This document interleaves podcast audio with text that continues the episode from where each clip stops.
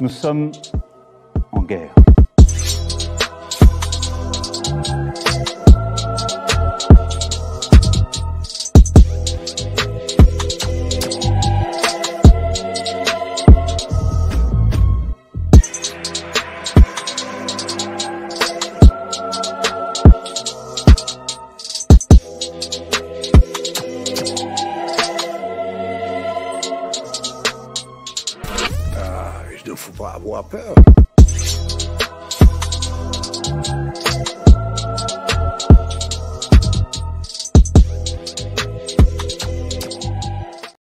Bonsoir tout le monde, 19h dimanche, c'est évidemment live sur Géopolitique Profonde, la chaîne qui a la meilleure programmation du YouTube Game. Et je sais que vous en faites toujours la publicité, vous n'arrêtez pas de l'écrire sur tous les réseaux, vous le dites même dans les dîners en ville ou dans les dîners de famille à votre oncle qui a envie de voir Géopolitique Profonde.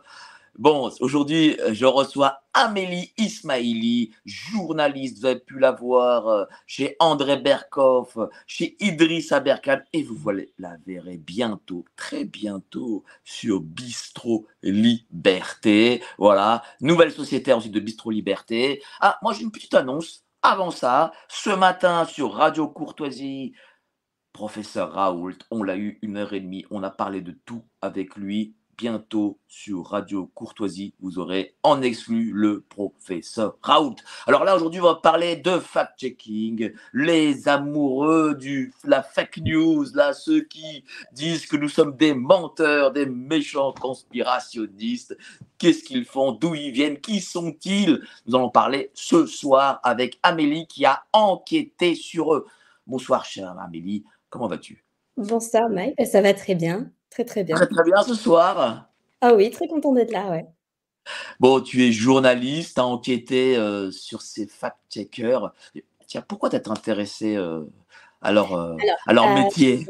Alors c'est vrai qu'on me présente comme journaliste. Moi, à la base, je suis dans la communication plutôt. Je suis chargée de communication et surtout, j'étudie, je travaille surtout sur des stratégies d'influence et de relations médias. Et c'est dans ce cadre-là, en fait, que je fais un peu de la critique et de l'analyse de médias.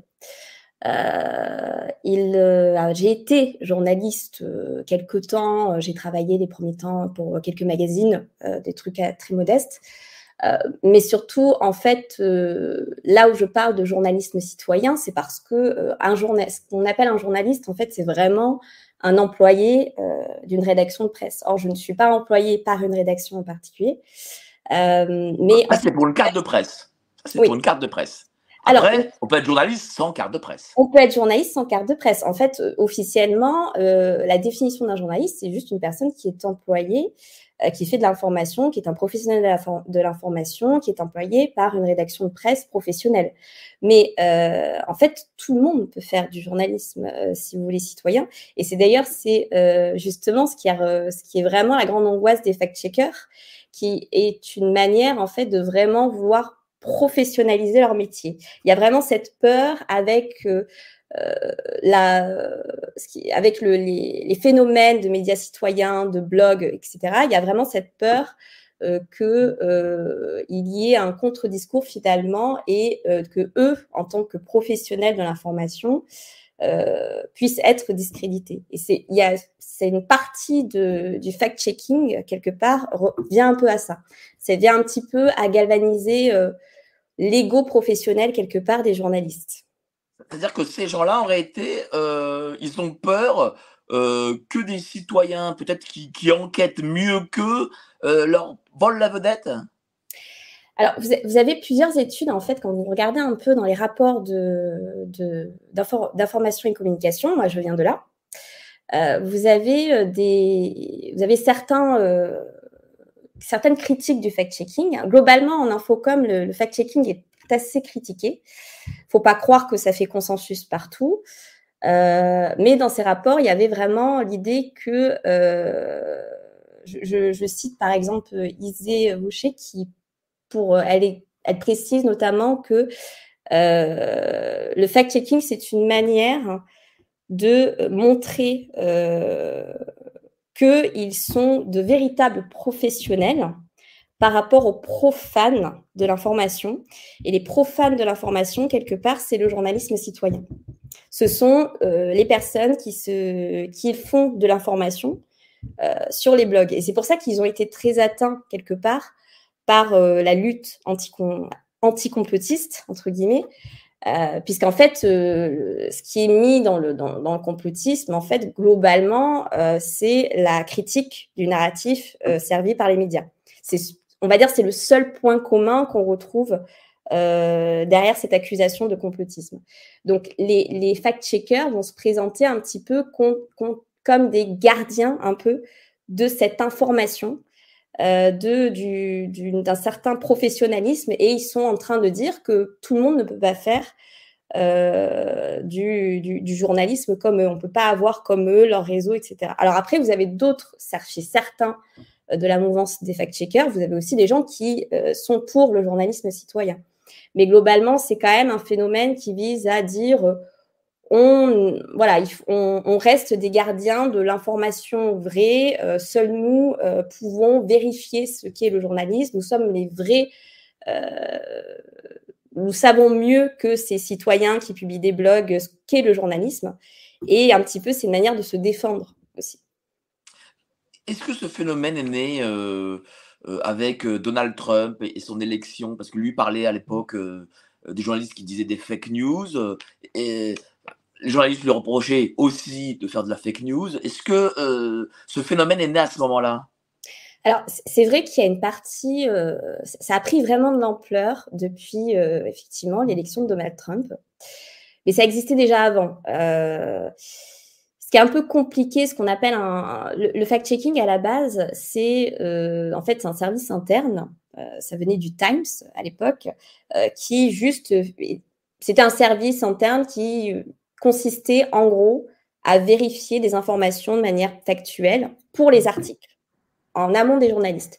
Juste des informations sur des données précises, comme le nom, comme certaines publications, etc., etc. Ça consistait un petit peu à faire ce qu'on pourrait appeler, dans une rédaction, c'est un peu le rôle d'un secrétaire de rédaction, quelque part. Mais vraiment avec cet aspect vérification de l'information. Et ça a pris vraiment de l'ampleur, je dirais, depuis les années 2010, avec vraiment, Trump a vraiment participé. L'élection de Donald Trump a vraiment participé à construire un petit peu ce mouvement. Mais vous aviez des réseaux qui se constituaient autour du fact-checking déjà dès 2014 à peu près. Et ces réseaux-là, c'était chercher à promouvoir que chaque organe de presse puisse avoir un service de fact-checking par rapport à la peur de la diffusion de fausses informations sur les médias et sur les réseaux sociaux en particulier. Mais c'est ce qu'on a vu avec Le Monde, le Décodex de Samuel Laurent. Je me demande même si ce n'est pas le premier en France. En France, il me semble que oui, c'est le Décodex, Le Monde. Il faut que je vais peut-être vérifier, mais normalement, il me semble que vous avez le Décodex en premier. Après, vous avez eu Check News, qui avait été financé par Facebook au début. Et ensuite, ça s'est un peu vraiment… Check News, je crois que c'est Libé. Ouais, voilà. Vous aviez aussi des services de fact-checking sur France 24, qui après sont venus surtout sur France Info. Et vous avez également sur Arte, enfin, globalement, vous avez aussi Arte, TF1 principalement, et le groupe 20 minutes qui fait du fact-checking aujourd'hui, en France. Et puis, il y a aussi celui de l'AFP Factuel et de M. Guillaume Daudin, que je salue, hein, et qui a beaucoup écrit sur moi. Il m'a même fait une dépêche AFP de fact-checking en disant que j'étais devenu millionnaire grâce à la fake news. Merci Guillaume Daudin. Voilà. Alors, l'AFP, c'est très intéressant parce qu'il faut savoir que l'AFP, moi je parlais des services de fact-checking dans la presse d'information. L'AFP, ce n'est pas un organe de presse d'information, c'est un service de communication. Donc, c'est une nuance qui est importante. Ils font effectivement de l'information. Vous avez des journalistes de l'AFP, évidemment, mais c'est surtout un service qui va faire ce qu'on appelle... du prêt à publier et qui va diffuser des dépêches. Et vous avez... Pourquoi c'est de la communication, c'est pas de l'info. La nuance, elle est toujours complexe, en fait. On peut dire que le service des dépêches de l'AFP, oui, c'est de l'information. C'est-à-dire que ça n'a pas un but d'être diffusé, d'être payé par une entreprise pour diffuser un message. Mais vous avez un service, l'AFP se présente comme une agence de communication, puisqu'en fait, derrière, ils font des services de communication pour les entreprises. Et ils font notamment des services de fact-checking pour les entreprises. Vous avez le service AFP Factuel, quelque part, c'est un blog qui est diffusé publiquement et qui est diffusé également dans tous les autres services de fact-checking de la presse française. Mais derrière, vous avez, il propose également un service payant de fact-checking pour des entreprises. Mais ce que tu dis, c'est excessivement intéressant parce que si l'AFP, et donc l'AFP Factuel, sont des services de communication, sachant qu'avec de l'information, mais visiblement plus de communication, par le fait que c'est quand même subventionné par l'État, parce que le budget est voté à l'Assemblée nationale, est-ce que c'est pas, ça ne devient pas du coup une forme d'organe de propagande ? Ah, ça, c'est toujours la grande question. Moi, ce que je trouve intéressant, en fait, dans cette espèce de... Il y a toujours un flou entre ce qu'est un organe de communication et ce qu'est un organe de presse d'information. Et d'ailleurs, on le voit avec le Fonds Marianna. Parce que le Fonds Marianna, vous avez plusieurs ONG qui ont créé des blogs. Vous avez, par exemple, le Civic Fab, je cite, qui a été un des... qui a reçu 315 400 euros de tête du Fonds Marianna. Bon, ben, Civic Fab, c'est une création d'une agence de communication qui s'appelle Antidox, par exemple. Donc, il y a toujours des frontières très floues entre certains organes de presse et la communication. Et puis, il faut savoir que, de toute façon, ça fait partie de l'écosystème médiatique, puisqu'à partir du moment où vous avez des annonceurs, la presse aussi travaille aussi quelque part pour les entreprises. Elle publie parfois des communications d'entreprise ou de la publicité. Donc, ce qui relève d'une information et d'une communication, en tout cas d'un message publicitaire, et souvent on pose vraiment question, et c'est d'ailleurs un thème qui revient très souvent quand on fait de l'infocom. Mais là où l'AFP me semble assez flou, c'est que, quelque part, c'est un service fourni aux entreprises de proposer de l'information. Et ça a toujours existé. Mais du coup, il y a quand même une question qui se pose d'argent. Et surtout, qu'est-ce qui différencie quelque part une information, c'est-à-dire la nouvelle, de un message de communication ? C'est le message. C'est-à-dire que c'est la question de savoir si le message a été préparé en avant. Une communication, c'est un message, en tout cas, un public rédactionnel, on va dire, c'est un message qui a été décidé en amont et qu'on va argumenter. Et moi, ce que je trouve, en fait, dans ces phénomènes de fact-checking, c'est qu'ils ressemblent beaucoup plus à ça, c'est-à-dire qu'on décide avant du message, avant de faire l'information. Alors qu'une information, normalement, elle n'est pas censée avoir un message premier, elle n'est pas censée argumenter pour un message. Elle est censée donner les faits de manière la plus, entre guillemets... alors, la neutralité, c'est toujours compliqué parce qu'il y a la question du pluralisme, mais dans tous les cas, de manière la plus factuelle possible et surtout sans être biaisée. Et là, on a vraiment l'exact inverse, c'est-à-dire qu'on est sur un message qui est décidé en amont et sur lequel on va argumenter. Et ce qui est intéressant, c'est qu'on est souvent sur un contre-message, une contre-hypothèse qu'on va présenter comme étant de l'information factuelle, alors qu'en fait, ça revient à un discours argumentatif, donc quelque part, une propagande, quoi, concrètement. Mais est-ce que cette façon de faire de l'AFP, est-ce que les agences de presse étrangères, anglo-saxonnes, travaillent de cette même façon aussi, ou est-ce que c'est une particularité française ? Ah non, ça vient surtout des États-Unis. En fait, vous voyez, le phénomène vient vraiment des États-Unis, puis est surtout arrivé en Europe et dans la plupart des médias occidentaux. Et ça existe dans d'autres pays, hein, évidemment. Ça existe en Russie, par exemple. Mais globalement, ça vient surtout des États-Unis. Et il y a un truc tout bête, c'est qu'en fait, pourquoi ? Parce que tous ceux qui forment, quelque part, au fact-checking, qui fournissent des données sur le fact-checking, qui font du prêt à publier, à diffuser pour le fact-checking, ça vient des États-Unis. Vous avez un réseau qui s'appelle l'IFCN, qui vient de l'Institut Poynter.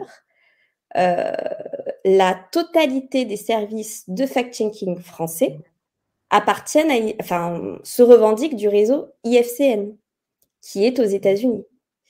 Et non seulement ce réseau, il est quand même très particulier parce que on est sur un réseau qui est quand même financé non seulement par les GAFAM, Google, mais aussi par la Bill and Melinda Gates Foundation, par des organismes comme Omidyar, comme George Soros, qui sont des ONG philanthropiques, qui sont souvent quand même très critiquées pour dire qu'elles ne font pas vraiment de la philanthropie.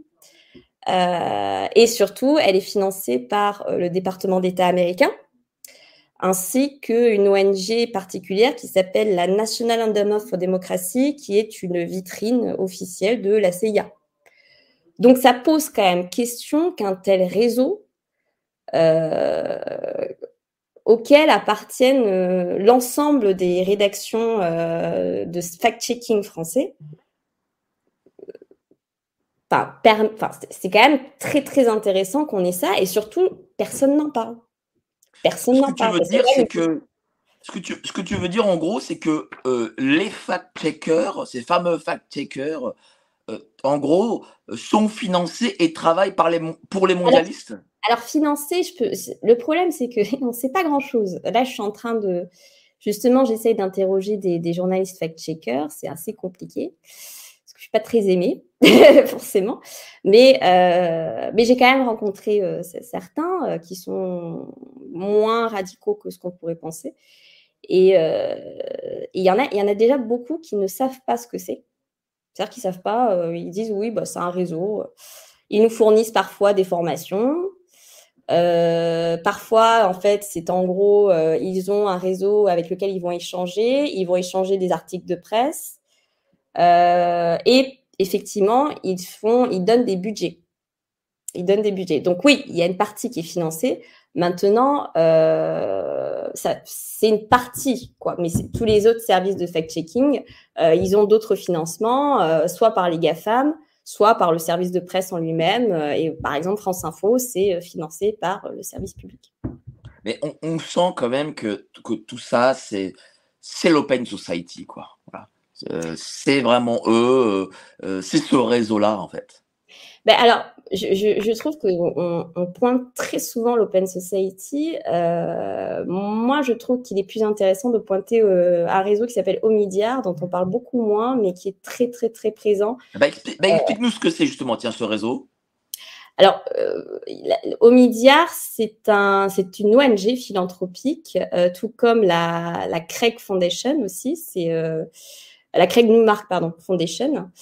Et alors, Omidyar, c'est un réseau qui avait été créé, enfin une ONG qui avait été créée par celui qui avait fondé, je vais faire une bêtise, eBay. Et Craig Newmark Foundation, pareil, c'est un milliardaire qui a gagné beaucoup d'argent dans la tech et ce sont les deux ONG qui sont très, très présentes dans tout ce qui est fact-checking, service de lutte contre la désinformation et promouvoir, entre guillemets, la presse indépendante, ce qui est toujours assez particulier. Mais par exemple, la Craig Newmark Foundation, Craig Newmark n'a jamais caché d'être en accointance directe avec la frange de Biden, de la frange du Parti démocrate. Il finance le Parti démocrate américain. C'est publié, c'est publié officiellement. Et par exemple, quand vous allez sur l'Institut Poynter, il préside à l'Institut Poynter, c'est un des principaux financiers de l'Institut Poynter qui gère l'IFCN. Ben, quand vous allez dessus, vous avez un biais évident envers le Parti démocrate américain, enfin, surtout le Parti démocrate du côté Biden, je précise, parce que dans le Parti démocrate, il y a un peu de tout. Il y a évidemment d'autres gens qui sont pas forcément en accord avec Biden, mais bon, c'est la binarité de la politique américaine. Et c'est vraiment quelqu'un qui va surtout défendre Biden et contre Trump. Et donc, vous avez tout un tas d'articles qui vous expliquent que dire que Biden est quelqu'un de malade et sénile est une théorie complotiste fondée par les Trumpistes, etc., etc. Donc, il y a un biais évident, en fait, dans ces réseaux. C'est chez ces ONG, dans tous les cas, les milliardaires qui gèrent ces ONG, elles ne sont pas absolument pas neutres. Elles participent, comme l'Open Society, ce sont des figures importantes de mouvements globalistes, de mouvements qui visent à la fin des frontières, à l'installation quelque part d'un néolibéralisme. Et évidemment, ils ont des intérêts privés à lutter contre certaines formes de désinformation. Bill Gates, enfin en tout cas la plupart de ces milliardaires, ils ont gagné des fortunes très importantes durant la crise sanitaire. Faut quand même le savoir. Bill Gates, on est sur des montants de plus de 20% de sa fortune, George Soros pareil, Craig Newmark pareil, enfin on a des montants dithyrambiques. Donc on a quand même plutôt l'impression qu'ils ont tout intérêt à promouvoir. En tout cas, dans la crise sanitaire, ils avaient tout intérêt à promouvoir évidemment un certain narratif, une certaine doxa pour favoriser la peur, pour favoriser les vaccins, pour favoriser toutes les mesures très totalitaires qu'on a connues. Oui, parce que dès que le petit peuple, on va dire, arrive à sortir une information qui faisait le buzz... sur Twitter, sur Facebook, surtout Facebook, parce que Facebook, c'est plus le réseau social de la majorité. Eh bien, les fact-checkers, tout de suite, essayaient de démonter l'information en faisant des articles. Alors, il y a mieux que ça. C'est que les membres de l'IFCN, dont on fait partie les décodeurs, Check News, France Info, etc., ils étaient employés par Facebook.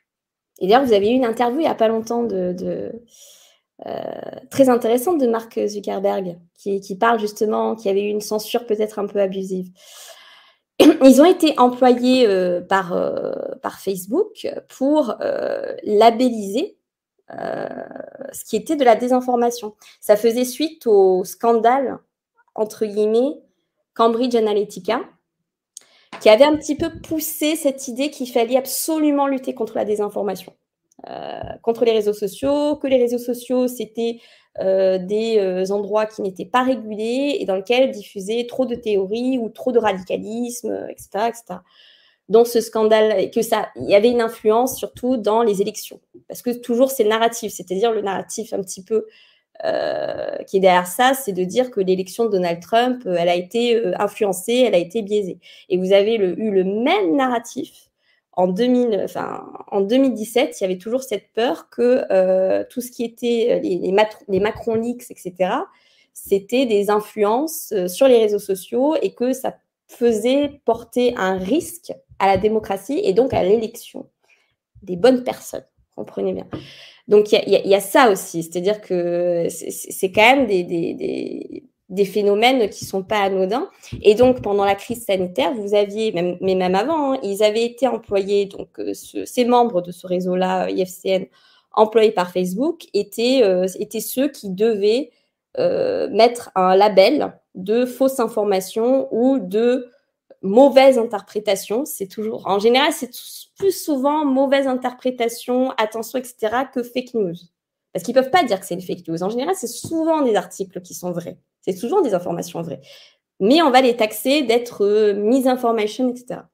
Et vous avez eu tout un tas d'articles qui avaient été censurés, qui étaient des informations vraies.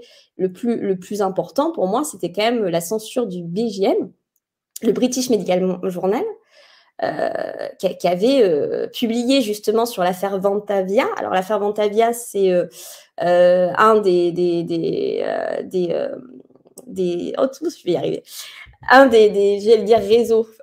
laboratoires, pardon, employés par Pfizer pour faire les essais cliniques sur le vaccin anti-Covid. Et une lanceuse d'alerte avait publié un témoignage sidérant. Alors, sur... si c'est effet secondaire, on n'en parlera pas. mais on a compris que c'était ça, quoi, j'imagine. Oui, voilà. Alors, je ne vais pas avancer plus loin. Vous connaissez sur YouTube. Voilà.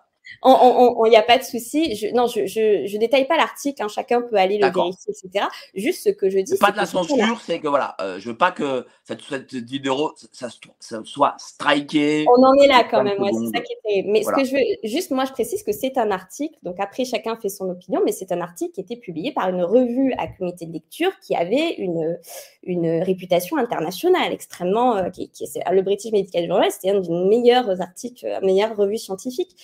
Et ça a été censuré. Ça a été censuré par Facebook. Donc, il y a eu plusieurs commentaires, même de scientifiques, qui étaient censurés par Facebook.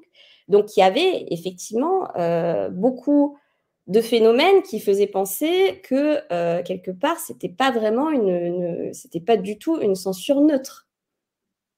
Oui, parce que tu as dit un truc, pour le coup, très intéressant sur ton argument. C'est que... ils n'expliquent pas dans leurs articles pourquoi cette information est fausse. Mais ils font des titres, ou alors parfois ils mettent des croix comme ça, ou des titres, non, c'est faux, mais ils n'expliquent jamais la réalité. Et pourtant, ils font passer ça comme une information fausse.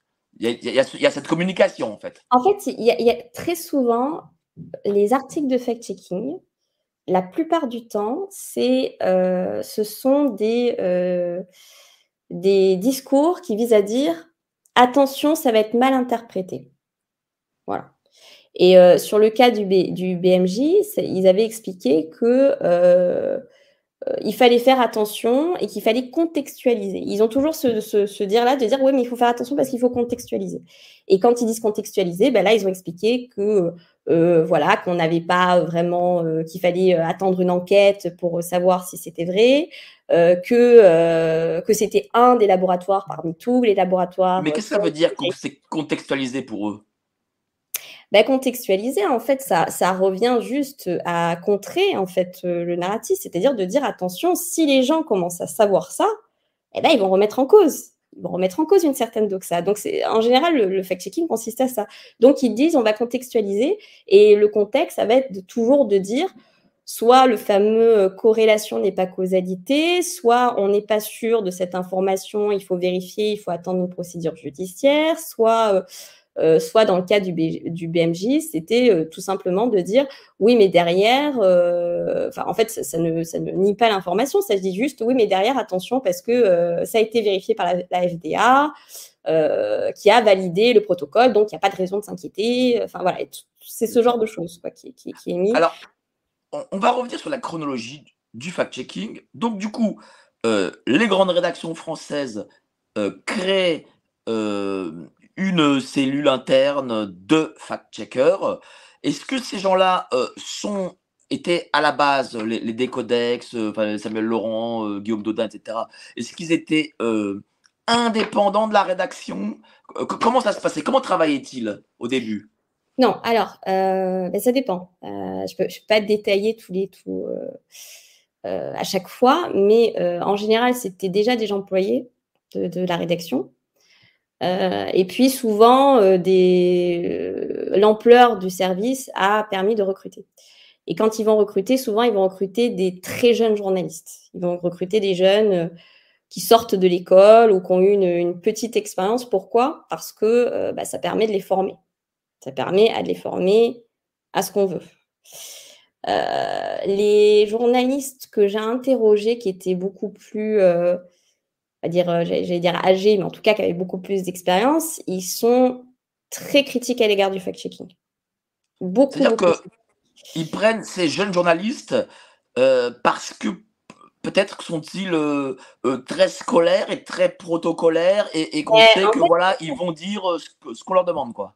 En fait, le fact-checking, ça consiste, en gros, ça consiste vraiment à faire de l'information depuis son ordinateur, ce qui n'est pas une mauvaise chose, moi je le fais, mais on va dire de faire des recherches principalement sur Internet Ils font quasiment très très peu d'enquêtes de terrain. Quand ils font des enquêtes sur le terrain, c'est un peu comme Julien Pain qui va interroger des gens, mais bon, c'est toujours du micro-trottoir, quoi. C'est pas du tout de... C'est pas une enquête, un micro-trottoir, pour le coup. Ou alors, ils vont appeler, voilà, ils vont peut-être appeler pour confirmer une information. Bon, ça, c'est effectivement du journalisme de base. Mais globalement, ce sont des gens qui travaillent depuis derrière l'ordinateur, et qui ne font pas vraiment une enquête d'investigation. On est quand même très très loin de ce qu'est une enquête d'investigation au sens du journalisme, comme vous avez dans des services comme voilà, Quoi qu'on en pense, Complément d'enquête ou des grands journalistes où on travaille.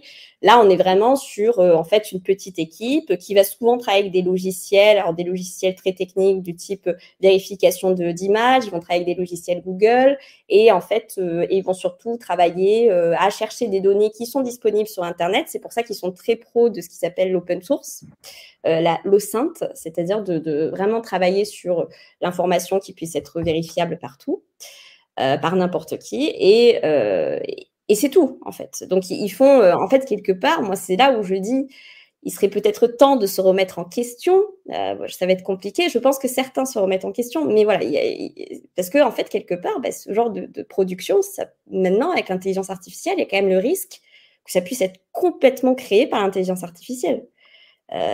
Vu que ce sont des articles qui ne font pas d'analyse de terrain, qui font pas du tout d'analyse, qui font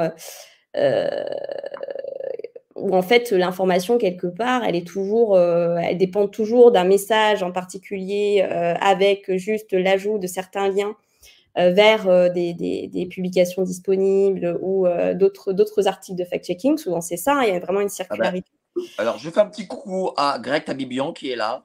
Hein, salut Greg. Qui nous dit Rudy Reichstadt ne pourra pas être remplacé par une IA, sa mauvaise foi est inévitable, même informatiquement. Salut mon Greg. Je dirais que c'est pareil de Julien Pain. J'aurais tendance à dire que c'est pareil de Julien Pain. On va parler de ces gens-là, mais avant ça, ça veut dire que on va dire qu'il y a un produit injectable d'un grand laboratoire, voilà. Certains peuvent dire qu'il y a des effets indésirables. Eux, pour expliquer qu'il n'y a pas d'effet indésirable de ce produit, ils vont pas aller voir, je sais pas moi, professeur Karine Lacombe par exemple, ou des gens comme ça, mais ils vont chercher sur Internet, je sais pas moi par exemple, sur auprès d'une grande société de pharmaceutique et qui leur dira mais non, il n'y a aucun effet, et donc eux ils créeront l'article comme ça. Alors non, là moi je te parle juste d'une, on va dire globalement quelle est la méthode du fact-checking qui consiste beaucoup à ça, mais l'autre, ça consiste surtout à effectivement interroger des experts. Mais ça, c'est pas spécifique au fact-checking, hein, c'est spécifique quasiment à toute la presse. Vous avez plein d'ailleurs de rapports hyper intéressants sur ça, sur le phénomène des experts à la télé et dans la presse. Mais oui, les fact-checkers, quand il n'y a pas des données qui permettent vraiment de contrer le discours, ils vont interroger des experts. D'ailleurs, très souvent, c'est ça. Et c'est pour ça que je dis qu'il y a un message qui est décidé en amont, parce que les experts sont toujours choisis pour être des experts qui vont valider leur discours. Ils vont jamais aller interroger des experts qui vont contrer le discours, alors que un journaliste qui voudrait faire en tout cas une information factuelle devrait normalement interroger plusieurs experts avec plusieurs points de vue. Or là, c'est pas du tout ce qui est fait. Ils interrogent des experts en général qui sont choisis, qui représentent les mêmes réseaux. Très souvent, c'est un petit peu, il y a quand même beaucoup de gens qui appartiennent à la sphère de Karine Lacombe, du réseau AFIS, bon, je pourrais peut-être parler une autre fois, mais ou de réseaux voilà, comme proche des hôpitaux universitaires de Paris, qui sont très, enfin Martin Hirsch, etc. Donc, ce sont souvent des experts qui ont un point de vue qu'on connaît. Et l'idée, c'est comme on va interroger ces experts, et ben ces experts vont permettre de valider le point de vue qu'on avait décidé en amont, en fait. Mais souvent, quand vous avez des fact-checking qui consistent en fait à discuter d'une hypothèse scientifique, et ça a été le cas du fameux virus Est-ce que le virus a été fabriqué en laboratoire ou pas? Et c'est là où moi, j'avais commencé à prendre de l'ampleur sur les réseaux, parce qu'en fait, j'avais un petit peu listé tous les articles qui expliquaient que c'était une fake news. Alors qu'il s'agissait à l'époque d'une hypothèse scientifique qui était tout à fait partagée par énormément de scientifiques. Certains étaient modérés, certains la discutaient. Mais, et en fait, pour le coup, ils avaient décidé là de dire non, c'est une fake news, ça fait consensus, etc., etc. Donc c'est là où en fait ça crée en fait forcément des informations qui deviennent biaisées et surtout qui se trompent. Où on retrouve au final des archives, en fait ils se sont trompés.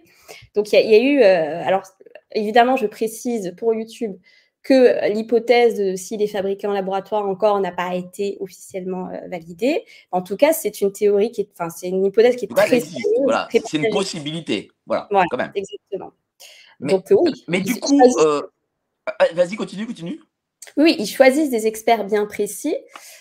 Et d'autres experts qui sont choisis, ce sont souvent des théoriciens de la mouvance anti-conspirationnisme. Souvent, on parle de Conspiracy Watch comme un fact-checking. Conspiracy Watch ne fait pas du fact-checking. C'est pas du tout. C'est un peu c'est différent. Conspiracy Watch, c'est un média qui va consister principalement à faire du fichage, alors évidemment pour moi du character assassination, mais en tout cas, c'est de faire des notices informatives sur certaines personnalités qu'ils estiment être de la mouvance complotiste, et ça va dans tous les bords. Vous avez, ça va de la droite à la gauche, à des personnalités politiques, en général toutes celles qui critiquent Emmanuel Macron, ou pas loin, ou la politique. Enfin bon, voilà, tout un tas de… On va en parler, mais j'avais une question avant. Est-ce que parfois, ces fact-checkers font des articles de commande? Par exemple, j'ai appris, enfin il y a quelques années déjà, que les réseaux sociaux, dont Facebook, payaient… Je sais qu'au début, c'était un forfait. Ils payaient un forfait par mois. Et ensuite, ils payaient par article. Est-ce que parfois, ces réseaux sociaux… comme ils payent ces articles de fact-checking, font aussi des commandes dans le sens où ils voient un sujet qui buzz et ils disent écoutez, est-ce que vous pouvez fact-checker ce sujet-là? Oui, il y a des commandes. Il y a des commandes. Mais d'ailleurs, c'est principalement de la commande. Principalement. Le seul vraiment qui fait souvent du fact-checking, entre guillemets, un peu moins à la commande, c'est Check News. Parce que souvent, ils vont fact-checker via des demandes sur les réseaux sociaux. Alors après, attention, parce que pareil, je vais préciser que en tout cas, eux, les journalistes vont préciser qu'il n'y a pas de commande, que ce sont en fonction de phénomènes, sur les réseaux sociaux, de théories qui sont parties sur les réseaux sociaux, etc., etc., de leur ampleur médiatique. Voilà, il y a une manière de sélectionner certaines théories, mais quelque part, quand vous avez un réseau comme l'IFCN pousse à la commande.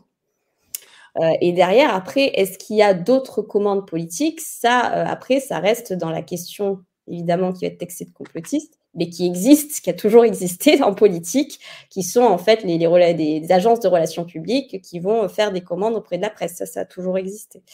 Donc ça, on ne le sait pas. Si derrière le fact-checking, il y a ça, en tout cas, je ne peux pas affirmer pour le moment. Est-ce que le fait que, dorénavant, les réseaux sociaux payent ces articles, est-ce que ça permet aussi à ces rédactions de faire du chiffre d'affaires? Parce que si ils payent je ne sais pas combien exactement par article, j'imagine que ces rédactions demandent à faire énormément d'articles de fact-checking.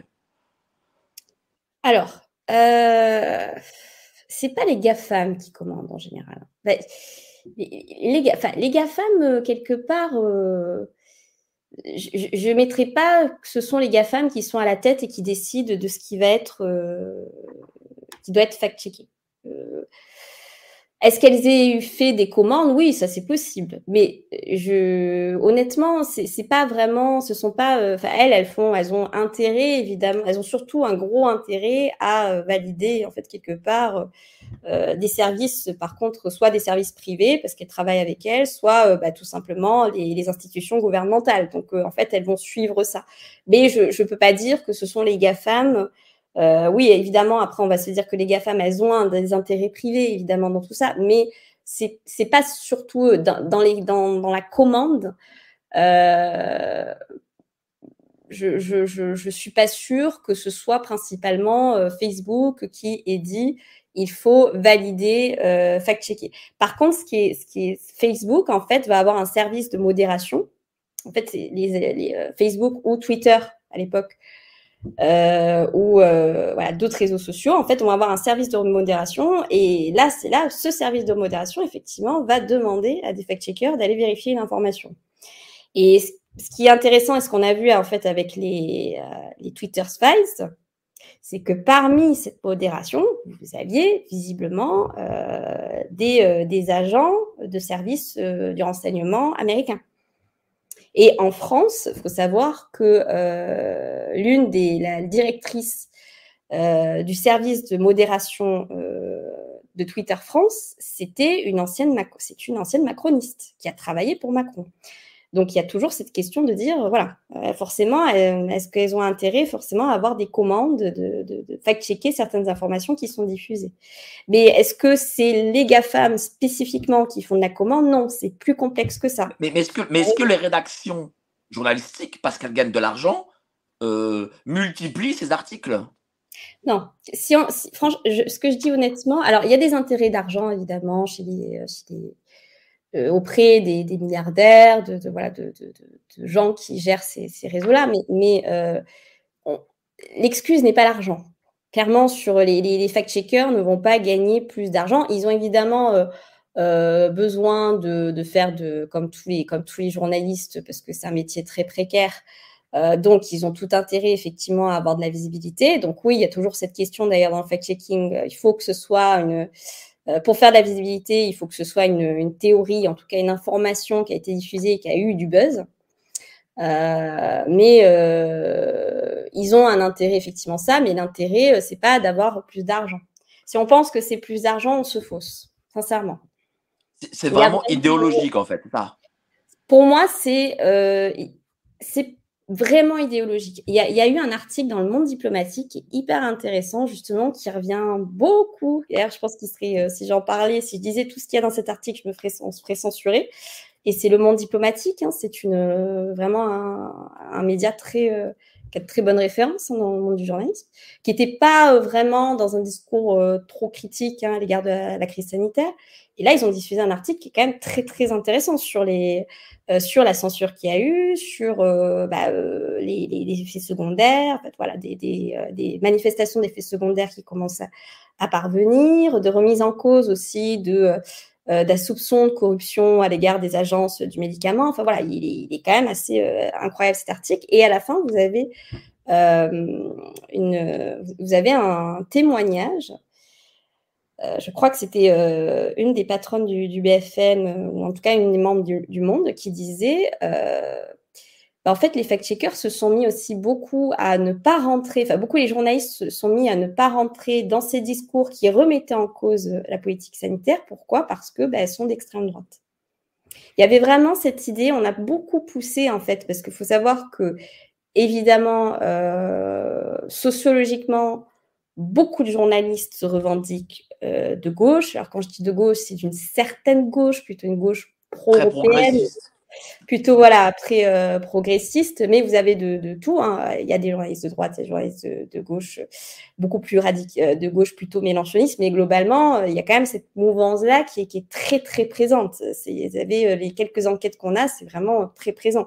Donc, c'est pas un biais de dire que je comprends la critique des gens qui disent qu'il y a quand même trop de gens qui sont trop de journalistes de gauche. Mais en tout cas, vous avez un petit peu, il y a quand même un biais politique qui est là, et ces personnes-là, eh bien, elles vont avoir peur de rentrer dans des théories qui vont être représentées par l'extrême droite. Donc, c'est pour ça qu'il y avait eu vraiment ce truc-là. C'est ce qu'on voit, en fait, quand vous interrogez les journalistes fact-checkers, ils vont vous répondre, ouais, mais c'est des théories qui sont sorties d'extrême droite. Comment je pouvais valider une théorie d'extrême droite ? Mais est-ce que ça signifie qu'en fait, parce que souvent les progressistes, c'est une forme, entre guillemets, évidemment, d'élite, est-ce que c'est vraiment un journalisme de classe même, pour le coup ? Oui, Oui, il y a un élitisme. Moi, je cite souvent une chercheuse, Maria Santosens, qui a écrit un livre qui s'appelle L'élite journalistique et son pouvoir. Et même chez les nouveaux chiens de garde, c'était même décrit par les nouveaux chiens de garde, en fait, il y a une idéologie, il y a une élite du journalisme, une élite très entre-soi, d'un milieu d'entre-soi parisien, qui est très proche du Parti socialiste. Donc oui, il y a clairement une idéologie élitiste. Et d'ailleurs, quand je disais ils se défendent quelque part de se professionnaliser et tout, il y a quand même cet égo un peu élitiste de dire je suis gardien de l'information. Et durant la crise sanitaire, on a galvanisé cet égo-là. On l'a galvanisé à mort. On leur a dit vous allez défendre la démocratie, vous allez défendre, vous allez sauver des gens. Vous allez être des héros du quotidien parce que en fait, vous empêchez la fausse information d'être diffusée et en fait ça va sauver des vies et aujourd'hui c'est le narratif qui ressort le plus. Ils ont l'impression de sauver des vies. Quand vous écoutez quelqu'un comme Julien Pain, comme William Oduro du Décodex, etc., ce sont des gens qui sont persuadés que le fact-checking sauve des vies, est absolument nécessaire. Et ils sont vraiment persuadés qu'il y a une mouvance, en fait, que cette mouvance, quelque part, de tous ceux qui critiquent soit la politique sanitaire du gouvernement, soit globalement le narratif officiel qui est présenté par le gouvernement, eh bien, ce sont des gens dangereux. Et surtout, ce sont des gens qui sont quand même très proches, ou en tout cas, ils disent, parce qu'ils voient bien qu'il y a quand même beaucoup de gens qui sont de gauche, qui pareil, critiquent. En fait, quand vous regardez chez les gens qui critiquent, vous avez des gens, il y a toute représentation politique, c'est ça qui est fou. Mais eux vont dire, mais attention, comme il y a l'extrême droite qui fait partie, on ne doit absolument pas valider. Donc, il y a vraiment ce biais-là qui existe chez tout. Hein, c'est un biais cognitif tout à fait naturel, un biais politique. Moi, je suis de gauche, même s'ils ont du mal avec ça, même si je me représente évidemment plus dans les partis, mais en tout cas, je considère encore que je suis de gauche. Et moi, la première, j'avais au début un petit peu cette peur de rentrer, ou en tout cas de discuter avec des gens qui sont pour moi, en fait, que j'avais diabolisé dans mon esprit. Donc, c'est un biais qui existe chez tout le monde et qui existe énormément chez les journalistes français. Donc, c'est pour ça qu'ils vont vraiment avoir l'impression de lutter à fond contre l'extrême droite. Et c'est là où, finalement, ça les a poussés vraiment à nier tout ce qui était critique de la politique sanitaire. C'est excessivement intéressant ce que tu dis, parce que ce biais-là crée déjà une forme d'autocensure, pour le coup. Et ça, c'est, je pense, le mal journalistique, parce que les gens qui ne connaissent pas les rédactions pensent que souvent le rédac-chef ou le directeur de publication vient et menace le journaliste en disant « oui, faut pas dire ça et ça ». Mais j'ai l'impression que les journalistes eux-mêmes, en réalité, sans qu'on le leur dise, rentrent dans cette autocensure. Je sais pas ce que tu en penses. Ah mais bien sûr, mais l'autocensure, c'est ça. Hein. C'est différent de la censure, c'est justement, c'est le biais d'une commande. C'est ça la différence entre l'autocensure. L'autocensure, c'est ça, c'est le journaliste de lui-même qui va se censurer. Et c'est pour ça que quand tu parlais vraiment, est-ce qu'ils ont un intérêt de gagner de l'argent ? Il y a un intérêt professionnel. Oui, tu vois, clairement, il y a un intérêt professionnel parce qu'en fait, derrière les figures de ce journalisme-là vont après être très invitées dans... pas forcément à l'Élysée, mais en tout cas dans des institutions gouvernementales, dans des ONG, il va être très valorisé par beaucoup. Julien Pain, il a été par exemple président des Assises du journalisme, donc vous avez vraiment des gens qui vont être très très représentés professionnellement. Mais globalement, ce sont des journalistes qui sont quand même très, très portés par une idéologie. Ils sont convaincus de ce qu'ils font, vraiment. Ils ont, en tout cas, la plupart sont convaincus, poussés par cette idéologie davantage que par l'argent. Mais comment eux définissent cette fameuse extrême droite ? Alors bon, on va dire qu'il y a le biais d'immigration, d'accord. Bon, mais mettons ça de côté. Comment eux définissent ce fameux extrême droite? Parce que, par exemple, moi, je vais donner un exemple. tu as Martine Vonner. Voilà, Martine Vonner qui vient de la gauche, qui a été députée. Non, mais elle est à la gauche, on ne peut pas dire la gauche.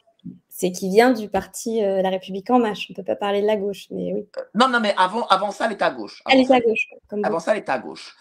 Après, elle est allée chez M. Macron. Elle n'a jamais parlé d'immigration. Pourtant, les fact-checkers ont dit d'elle qu'elle était d'extrême droite. Comment eux définissent justement cette extrême droite? Mais ils ne la définissent pas. C'est ça qui est intéressant, c'est qu'ils ne la définissent pas. C'est comme le complotisme. Le complotisme n'est pas défini. Et c'est comme quand ils parlent, quand ils disent c'est une personne complotiste, ils ne le définissent pas. Et ça, c'est très important parce qu'en fait, ce qu'on appelle le complotisme, il n'y a aucune définition qui fasse consensus. C'est globalement, on explique que c'est une rhétorique du doute, mais même une rhétorique du doute, c'est quand même extrêmement large. Et les quelques recherches qui sont faites sur le complotisme, globalement, elles vont utiliser des labels qui ont été faits par des médias ou des experts, mais elles ne peuvent pas utiliser de fait un véritable, en tout cas, profil sociologique, comme il en existe, comme le fait la sociologie ou la des recherches psychosociales, etc. Il y a des recherches psychosociales qui tentent de faire un profil psychologique, mais ils n'y arrivent pas en général parce qu'ils vont dire oui, mais c'est compliqué parce que déjà, il n'y a pas une représentation politique. Il y a de tout. Il n'y a pas une rhétorique particulière. En fait, très souvent, ce sont des gens qui ont juste un doute. Il n'y a pas un profil sociologique particulier. Vous avez des gens qui sont membres de toute la société civile. Vous pouvez avoir des gens extrêmement diplômés. D'ailleurs, c'est souvent des gens très diplômés ou des gens qui viennent. Voilà, il n'y a pas du tout. Ils n'arrivent pas du tout à avoir un profil de ça. Donc, quand ils disent ce sont des complotistes, etc., on est déjà quelque part sur la désinformation parce que ça n'a aucune valeur factuelle de parler de mouvements complotistes, absolument pas. Et derrière, quand ils parlent de l'extrême droite, pareil, on est quand même sur des... comme on parle de l'extrême gauche, hein, d'ailleurs. C'est plus compliqué parce que... On dit rarement d'un complotiste qu'il est d'extrême gauche. On dit plutôt qu'il est d'extrême droite. Si, il y en a. Rudy Reichstadt, il aime ni l'un ni l'autre. Donc, il y en a quand même qui sont sur l'extrême gauche. Mais oui, évidemment, comme il y a quand même... Moi, je connais bien Martine Vonner et elle n'a jamais parlé d'immigration. Parce que l'extrême droite, en France, c'est l'immigration. Bon, elle n'en a jamais parlé de sa vie. Elle vient de la gauche. Elle est de l'extrême droite. Ils utilisent des étiquettes politiques de parti, tout simplement. C'est-à-dire qu'ils se réfèrent au Front National, ou alors effectivement, le parti du Rassemblement National. Déjà, même le parti du Rassemblement National, il y a des questions de se dire est-ce qu'on peut le taxer. Voilà, on va dire eux ils ne se revendiquent pas d'extrême droite. On va dire que quand vous avez des analyses, entre guillemets, mais ces analyses, pareil, elles sont faites par qui disent, elles vont être étiquetées d'extrême droite. Bon, les étiquettes politiques, c'est toujours quand même très, très, très compliqué, à donner. Mais ils vont dire que, à partir du moment où elles sont proches de personnes qui, à un moment de leur vie, ont fait partie d'un parti qui était affilié à l'extrême droite, il suffit de dire ça. On est toujours sur du déshonneur par association. Après, maintenant, ce qui ressort beaucoup, mais ça vient des États-Unis, hein, l'idée qui ressort beaucoup, c'est l'extrême droite, c'est le souverainisme. Tout ce qui est les idées souverainistes de sortir de l'Union européenne, sortir des traités européens, alors que c'était autant revendiqué par les mouvements de gauche, hein, évidemment, ou à partir du moment où, effectivement, on remet en cause, en tout cas, qu'on peut être... en tout cas, sortir déjà de l'Union européenne et revenir à ça, déjà, c'est d'extrême droite. C'est-à-dire parce que pour eux, c'est du nationalisme. Et le nationalisme est d'extrême droite. Voilà. En général, ça ne va pas plus loin que ça. Ou sinon, vous avez des idées, à partir du moment où vous remettez un petit peu en cause certaines politiques, même sur l'immigration, effectivement, ou des discours sur la laïcité, pareil, ça va être validé comme de l'extrême droite. Bon, c'est toujours... on ne vole pas très, très haut, en général. Mais ce que je dis, c'est que ce sont des étiquettes, ce sont des labellisations, tout comme l'étiquette populiste était un label qui a très très longtemps, et même encore aujourd'hui, souvent permet d'étiqueter les partis de gauche comme de droite. Que, très très longtemps, ça a été que la gauche qui a été critiquée avec le terme populisme. Bon, maintenant, vous avez ce mot-là est étiqueté pour l'extrême droite aujourd'hui aussi, parce qu'ils appellent l'extrême droite. En tout cas, les partis de Rassemblement national. Et le populisme, pareil, c'est une labellisation qui n'a pas vraiment de sens sur le plan politique. Mais on sent que le champ lexical a totalement changé en l'espace de 10-15 ans. Hein. C'est-à-dire que demain, on peut dire, je ne sais pas moi, de François Hollande qu'il est d'extrême droite. Enfin, voilà, on peut mettre tout le monde en réalité. Ben, c'est là où justement, c'est ça qui est, pour moi, est une arnaque intellectuelle énorme. C'est que moi, si je me réfère à la référence, en tout cas à la définition historique de ce qu'est l'extrême droite, pour moi, Macron coche toutes les cases. Mais comme forcément, il y a, en fait, la dynamique des partis fait que les partis, en fait, ce sont quelque part des étiquettes politiques où on va se placer. Mais derrière, les idées, elles n'ont pas forcément un rapport avec l'étiquette politique qu'on vous a donnée. Donc, LREM, moi, j'aurais tendance à dire qu'aujourd'hui, en tout cas, ce que l'idée... Alors, je ne dirais pas le parti en lui-même, parce que pour moi, le parti en lui-même est une coquille vide. Hein, elle n'avait pas vraiment d'idéologie politique. Hein, ça avait été dès le début, hein, dès les premières campagnes, c'était un fourre-tout. Mais même aujourd'hui, le PS ou LR, on voit que même au sein du LR, par exemple, vous avez des idées quand même globalement assez différentes, quoi, entre certains députés et d'autres. Et c'est là où ces étiquettes politiques, elles posent toujours quand même en question. Et je pense qu'aujourd'hui, il y a vraiment ce débat-là de se dire qu'est-ce que la gauche, qu'est-ce que la droite. Pour moi, c'est quand même souvent des formes de labellisation qui visent principalement à discréditer au lieu, quelque part, de faire une véritable analyse politique. Mais c'est très intéressant ce que tu viens de dire. Et tu as utilisé des mots très forts pour qualifier Emmanuel Macron. Tu as dit que pour toi, Emmanuel Macron, il est d'extrême droite. Alors je n'ai pas dit ça avant que ta chaîne saute, mais ce que je veux dire… Non, mais non, bah oui. Non, c'est pas grave, on peut le dire. Moi, hein. Mais tu le qualifierais comme ça. Pour moi, toutes ces idées sont quand même extrêmement… En tout cas, quand tu regardes véritablement ces idées, ça représente le… En fait, on pourrait dire… C'est ça pour ça que c'est compliqué. Est-ce que c'est d'extrême droite ou d'extrême gauche? En fait, parce que pareil, le fascisme, est-ce que c'est d'extrême droite ou d'extrême gauche?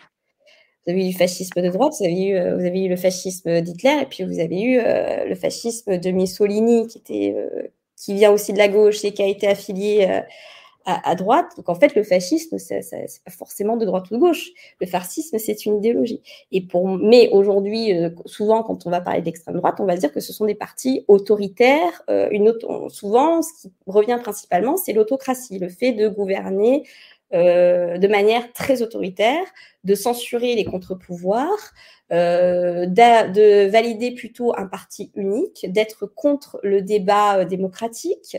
En fait, tout ce qui est dit là représente clairement, en tout cas, la politique d'Emmanuel Macron. Mais tu sais, je l'avais dit, pour le coup, j'avais dit à Bistro Liberté que moi, je considérais Monsieur Macron, enfin la façon dont il gouverne comme quelque chose de fasciste, voilà, parce que, comme disait Maurras, le fascisme, c'est un socialisme sans la démocratie. Moi, donc, bon, c'est ma définition. Après, les définitions... Avec laquelle je ne serais pas d'accord, mais tu vois, par exemple... Voilà. Ah bah peut-être. Ah bah tiens, pourquoi tu ne serais pas d'accord? Intéressant. Pourquoi tu ne serais pas d'accord? Dis-moi. Alors attends, répète la phrase de Maurras pour que je puisse... le fascisme, c'est un socialisme sans la démocratie. Je ne suis pas d'accord parce que qu'est-ce que le socialisme aussi? Bon, c'est vrai, peut-être, ouais. Alors... Non, mais c'est vrai, c'est une vraie question parce qu'en fait, si tu veux, mais c'est pareil pour le communisme. Hein. Évidemment, tu as le communisme historique représenté par Staline, en fait, qui a vraiment, du coup, vous avez aujourd'hui beaucoup de communistes qui vont dire que Staline n'était pas communiste.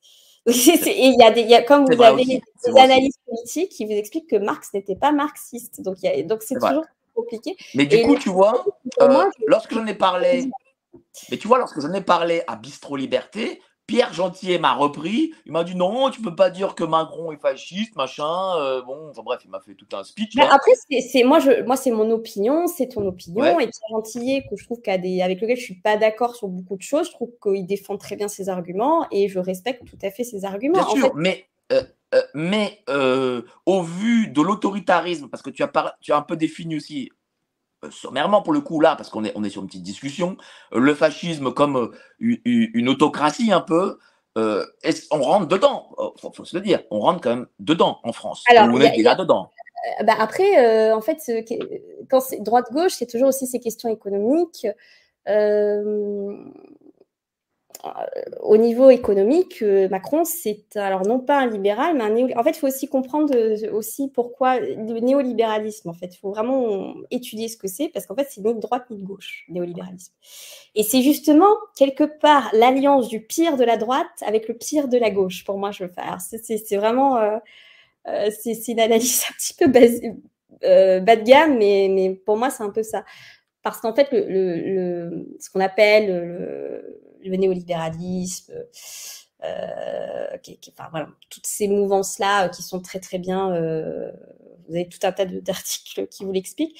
C'est quelque part l'État, donc quelque part, puisque la gauche, l'idée de la gauche, c'est la force de l'État, entre guillemets, qui va permettre, en fait, qui vise à l'égalité, on va dire. On peut résumer ça comme ça, c'est-à-dire c'est pour ça que le pire, ça a été évidemment le stalinisme et l'URSS, mais c'est ça, c'est la force de l'État qui va contrôler quelque part tout et pouvoir justement contrôler l'économie, non seulement l'économie, toutes les institutions et globalement la sphère publique.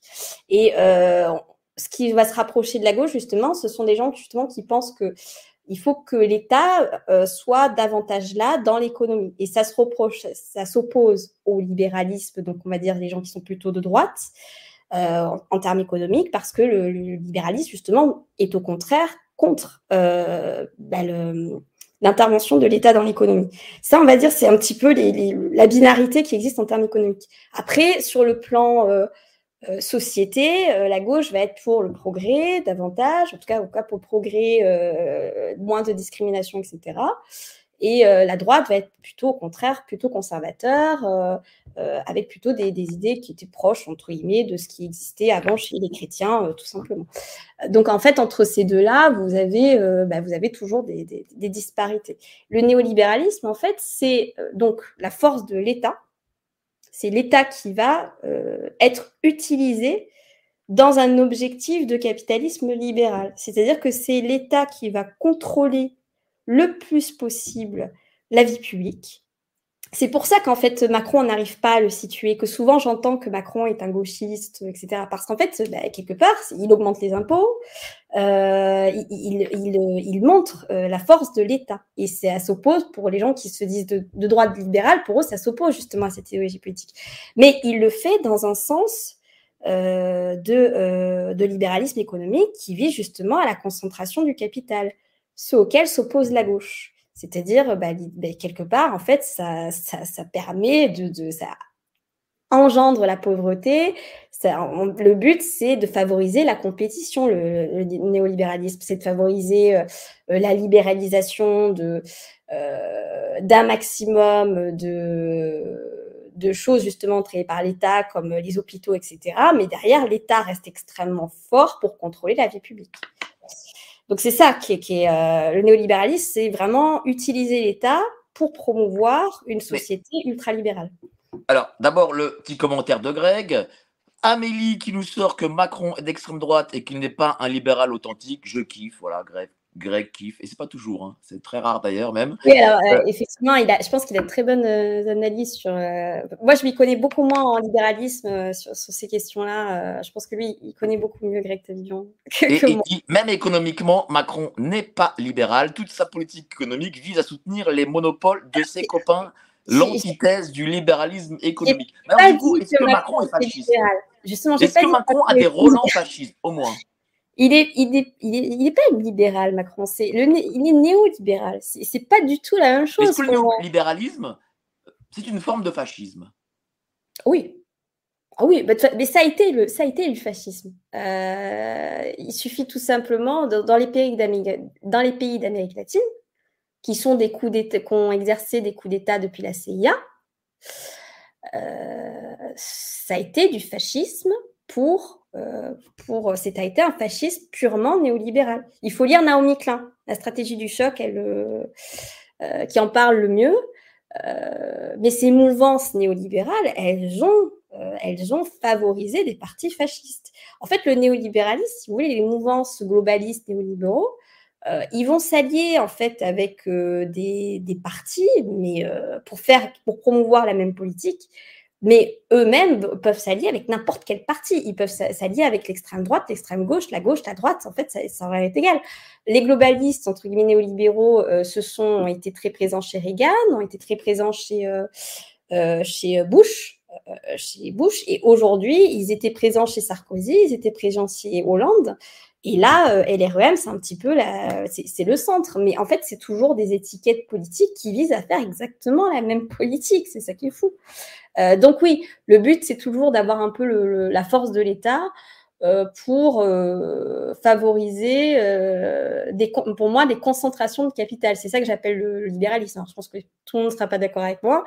Mais pour moi, le but, c'est quand même de favoriser la concentration du capital. Et clairement, Macron vise à favoriser des systèmes qui permettent la concentration du capital, c'est-à-dire effectivement les gens qui l'ont financé, on ne va pas se mentir, qui vont pousser en fait à absorber encore plus de capitaux. En tout cas, j'enverrai ce passage à Pierre Gentillet. Voilà, je lui enverrai ce passage. Et voilà. Il verra que je ne suis pas seul à le penser. Mais pour en revenir, tiens, du coup, sur le fact-checking et les fact-checkers, est-ce qu'il n'y a pas... parce que je remarque que des nouvelles figures du fact-checking commencent à se révéler face à ces anciennes. Alors, les anciens, c'était notre ami Guillaume Daudin de l'AFP Factuel. Il y avait surtout Samuel Laurent du Décodex qui même a eu sa petite émission sur France 5, mais là, on a l'impression que des nouveaux se révèlent, des Julien Pain, des Rudy Reichstadt, des Mendes France. Est-ce que cette nouvelle génération prend le pouvoir sur le fact-checking? Alors, est-ce qu'ils sont nouveaux? Je ne sais pas si je pourrais dire qu'ils sont nouveaux. Ça dépend de qu'est-ce que tu appelles nouveau. Ils ont pris de l'ampleur sur la crise sanitaire. Bon. Mais ils existaient déjà avant. Ils existaient déjà d'avant. Rudy Reichstadt, il est là de bien avant la crise sanitaire. Il avait déjà des portraits dithyrambiques dans la presse depuis au moins 2016 et même avant. Donc, je ne peux pas dire que ce sont des nouvelles figures. Ce qu'on voit comme un phénomène récent, c'est on va dire la complotologie. Je pourrais le complosophisme, j'aime bien ce terme d'Alexios. En tout cas, ce sont les complosophistes. En tout cas, c'est tous les gens qui vont faire de la lutte contre la désinformation, qui est une forme de propagande politique très clairement idéologique et avec une idéologie assez précise. En fait, on voit ces figures-là dans ces réseaux. Qui deviennent, en fait, parce qu'en faisant du fact-checking, eh bien, elles se rassemblent, on voit qu'elles se rassemblent et surtout, on voit qu'elles se radicalisent. Quand je dis qu'elles se radicalisent, c'est qu'elles sont en train, maintenant, vous avez les dernières vidéos de Conspiracy Watch avec Julien Pain, on est dans des discours qui sont clairement de dire il y a une mouvance complotiste qui menace l'État, qui est très dangereuse et il faut lutter contre, quoi. Ils sont vraiment dans ce truc-là à dire ils vont nous tuer. Vraiment, Rudy Reichstadt, il était déjà dans une paranoïa dès le début, enfin, sincèrement, c'est-à-dire qu'il avait déjà cette idée de qu'on va l'attaquer, mais là, c'est vraiment, on est dans des discours de plus en plus radicaux, je le vois chez les fact-checkers, quoi. Mais d'où sort Rudy Reichstadt, Mendes France, comment se sont-ils révélés au final ? Alors, tu veux l'hypothèse ben oui, je veux cette hypothèse que je vais aimer. Ce sont des réseaux... alors, c'est toujours difficile. Il y a une partie, je pense, qui se sont rassemblés durant... par intérêt, comme nous, hein. Je veux dire, on ne se connaissait pas, enfin voilà, tout un tas de sphères, entre guillemets, des gens qui sont taxés de complotistes et qui font de la critique. On s'est beaucoup rassemblés, moi, parce que j'étais pas du tout... voilà, tu vois, aujourd'hui, tu passes chez Bistro Liberté, enfin... ce sont un peu les mêmes on se rassemble beaucoup. Donc, eux, il y a ce phénomène-là que quand tu sers des intérêts communs, tu vas te rassembler. Donc, il y a un peu ce phénomène-là. Maintenant, il y a quand même un réseau qui existait avant, qui était plusieurs réseaux même, qui existaient avant, qui étaient assez proches des néo-conservateurs, en tout cas du côté de Rudy Reichstadt, qui était assez proche des néoconservateurs BHL. Hein. Rudy Reichstadt, quand il a fondé son blog en 2007, il a été promu par Bernard Henri Lévy. Un proche de Bernard Henri Lévy. Bon, là, on est dans des réseaux, évidemment, d'une mouvance des atlantistes, c'est-à-dire de ce qu'on appelait les néoconservateurs, atlantistes, très proches des idéologies qui favorisent les intérêts guerriers de l'OTAN. Très proche des idées d'Emmanuel Macron ou qui l'ont été du côté de François Hollande ou Sarkozy. Donc, cette mouvance-là, elle existe déjà depuis très longtemps.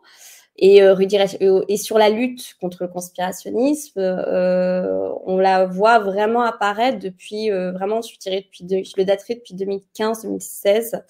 En fait, ça a été beaucoup aux attentats depuis les attentats de Charlie Hebdo. Vous aviez eu de plus en plus ce discours qui disait il faut faire très attention aux théories du complot sur Internet parce que en fait ça craint, ça prend beaucoup de risques. Et vous avez tout un tas de figures intellectuelles. J'ai du mal à dire intellectuelles pour ces gens-là, mais on va dire que, ouais, des figures comme ça qui sont apparues dans les médias parce qu'elles avaient déjà des gens qui avaient un réseau BHL, c'est quelqu'un qui a une tribune dans les médias depuis très longtemps, c'est quelqu'un qui a un réseau de presse énorme. Donc, vous avez aussi des gens comme Caroline Fourest qui ont commencé un peu à surfer sur ce truc-là. Elles ont fait un documentaire, elle avait un documentaire en 2013 où elle parlait des obsédés du complot, qui avait été d'ailleurs critiqué par des chercheurs qui luttaient contre qui étudiaient le conspirationnisme d'ailleurs. Elle avait été très critiquée. Donc voilà, il y a un peu ces figures-là. Pour moi, c'est les mêmes figures qui, en tout cas, c'est la même mouvance qui, à l'époque, défendait l'intervention de la France en Irak. Hein. Ce sont quasiment les mêmes. Donc il y a tout. Et puis évidemment, parce que bon, c'est très compliqué d'en parler parce qu'on est automatiquement traité d'antisémites. Dès qu'on dit qu'il y a quand même aussi une mouvance très liée communautaire, quoi, on va dire. Communautaire du côté, je dirais. Alors, en plus, je peux même pas dire communautaire parce que je pense que ça n'a rien à voir avec le judaïsme, justement. Et heureusement qu'on est beaucoup. Il y a beaucoup de personnes juives, de confession juive qui critiquent tout ça. Mais en tout cas, il y a quand même un réseau présent du côté qui vise à favoriser la politique israélienne aujourd'hui. Et clairement, Rudy Reichstadt ou Tristan Mendes France ou BHL sont des membres, et Pierre-André Targuier, par exemple, qui est un peu le mentor de Rudy Reichstadt, font clairement partie un petit peu de ces mouvements-là. Quoi. Oui, parce que entre nous, là, on les connaît, on connaît leurs noms, on les voit souvent, mais on ne peut pas dire que… parce qu'à la rigueur, moi, je comprends le fact-checking Le Monde, Libération. Ce sont des journaux, on va dire, un peu officiels. Ils ont des liens avec les GAFAM qui, par le biais des algorithmes, les font monter en audience. Mais ceux qu'on a cités, la Reichstadt, Mendes, etc., on ne peut pas dire que sur leur YouTube, qu'ils soient excessivement vus. On ne peut pas dire non plus que le dernier bouquin de M. Reichstadt soit un best-seller. Donc, du coup… Alors non, mais en fait, il y a un biais qui est favorisé. C'est qu'ils ne font pas beaucoup de visibilité, ces gens-là. D'ailleurs, le documentaire dont je parle de Caroline Fourest qui a été publié en 2013, parce que ça a été une des premières à être dans cette idéologie anti-complotiste. Caroline Fourest, son documentaire, il a fait 1,9% d'audience. C'était une catastrophe. Hein, alors qu'il y avait eu Elle avait bénéficié d'une publicité dithyrambique dans toute la presse. Elle a d'ailleurs bénéficié après d'une critique dithyrambique dans la presse. Parce que Caroline Fourest, c'est quelqu'un qui a un réseau au niveau de la presse qui est énorme. Pareil, c'est comme si je vous dis encore une fois, c'est un entre-soi, hein, le journalisme, les élites journalistiques, c'est un entre-soi. Donc, on se connaît, on se partage, on s'auto-congratule. Et là, Caroline Fourest, elle avait sorti ce documentaire-là. Il y avait eu même un sondage qui avait été fait sur ce documentaire, où 99% des gens ont répondu qu'ils n'étaient pas convaincus par le documentaire de Caroline Fourest. C'était sur quoi son documentaire déjà? Je ne sais plus. C'était sur les obsédés du complot. Les obsédés du complot en 2013, et ça avait été d'ailleurs critiqué par Pascal Boniface, qui est le directeur de l'Institut Géopolitique... l'Institut des Relations Internationales et Politiques. Et il avait publié un article où il critiquait très durement ce documentaire. Et j'ai envie d'ailleurs de vous en citer un passage parce que je trouve hyper intéressant ce qu'il dit. Donc, il reproche à Caroline Fourest de dénoncer les effets des multiples manipulations. Enfin, il reproche en fait de dénoncer les effets sans réfléchir sur la cause du complotisme. Et lui, il explique qu'en fait, ce qui est, en fait, bon, déjà, il explique ce que nous on dit, ce que je dis beaucoup, c'est-à-dire que cette lutte contre le conspirationnisme, elle est toujours une lutte, un discours qui est quand même extrêmement teinté de sophisme. Ça ne fonctionne que sur du sophisme, que sur des caricatures. On n'est jamais sur de l'analyse précise.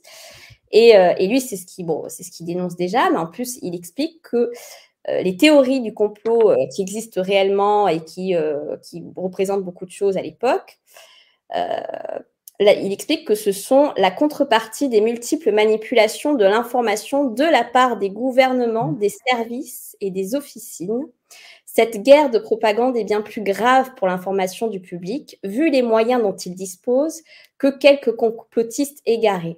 Ce sont ces mensonges et ces manipulations de l'information du type « on fait la guerre contre l'Irak parce que ceux-ci possèdent des armes de destruction massive » qui suscitent l'intérêt pour les thèses complotistes. Si certains naïfs gobent encore tout ce qu'on leur raconte, et une fois encore, les propagandes gouvernementales ou des puissances d'argent sont bien plus fortes, certains exercent leur sens critique, et d'autres refusent ce qui est officiel et sont du compte des clients potentiels pour les complotistes. Voilà. Donc, ça, c'est... Alors, là, on parle d'un monsieur qui est géopolitologue, qui est une personne qui est extrêmement... il connaît très, très bien, qui a de très bonnes analyses géostratégiques. Et c'est ce qui est un peu ce que moi, en fait, je dis, en fait, contre les fact-checkers, c'est que on ne remet jamais en question l'information qui est diffusée. Et il y a vraiment toujours cette idée que, et d'ailleurs, quand vous voyez les quelques analyses, auto-analyses qu'ils ont fait sur leur métier durant la crise sanitaire et tout, il n'y a aucune remise en question. Aucune. Oui, mais ils ont gagné quand même. Je remarque auprès d'un public, on va dire un peu mainstream, c'est-à-dire la grande majorité, ils ont gagné malgré tout en légitimité. Ça, comment tu l'expliques ? Non, ça, je ne suis pas d'accord avec ça. Je crois non. Pas. En tout cas, les quelques enquêtes d'opinion qu'on a, elles disent plutôt le contraire. Elles disent plutôt que… D'accord. Alors, par exemple, sur la crise sanitaire, il y avait eu un… Alors, je ne pourrais plus te citer quelle institution avait sorti le sondage. Il me semble que… Je pense que c'est Média… Je vais retrouver. Bon, je vais retrouver un sondage. Mais dans tous les cas, ils ont expliqué que déjà, il y avait je crois qu'on était plus de 70% des gens qui estimaient que la presse d'information avait trop insisté sur la peur.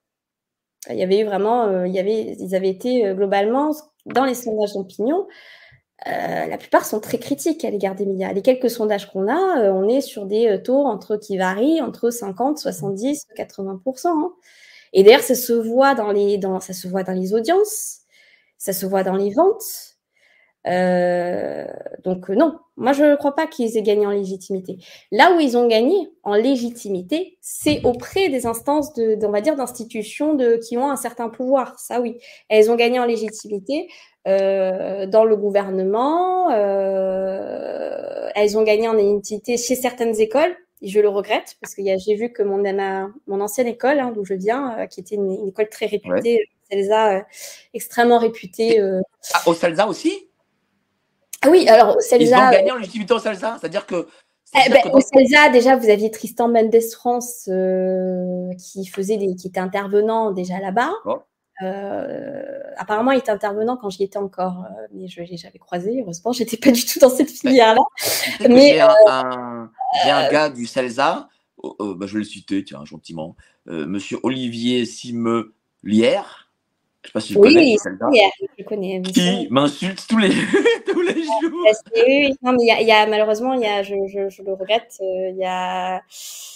Moi-même, je suis très critique à l'égard de cette école, hein, mais je pense qu'il n'y a pas que tout n'est pas à jeter. Hein, il y a des recherches qui sont quand même très intéressantes, mais ils ne sont pas bien entendues. Mais oui, il y a quand même auprès de la direction du CELSA, il y a quand même des proches de ça. Et là, on voit, ils ont fait une conférence il n'y a pas longtemps, parce que j'ai vu sur le CELSA Alumni, ils ont fait une conférence où ils ont invité Rudy Reichstadt pour parler de la désinformation. Donc le problème, c'est qu'en fait, ces gens-là, aujourd'hui, ils gagnent énormément d'influence. Ils gagnent peut-être pas en légitimité auprès du public, ça c'est sûr. Parce qu'on le voit. C'est sûr. En influence, c'est sûr. Ils gagnent pas de public, on le voit surtout dans les communications sur les réseaux sociaux. C'est clairement, dans les commentaires, c'est dithyrambique. Et d'ailleurs, ils expliquent la seule manière qu'ils ont d'expliquer ça, parce qu'ils comprennent pas, ils disent, je vois vraiment...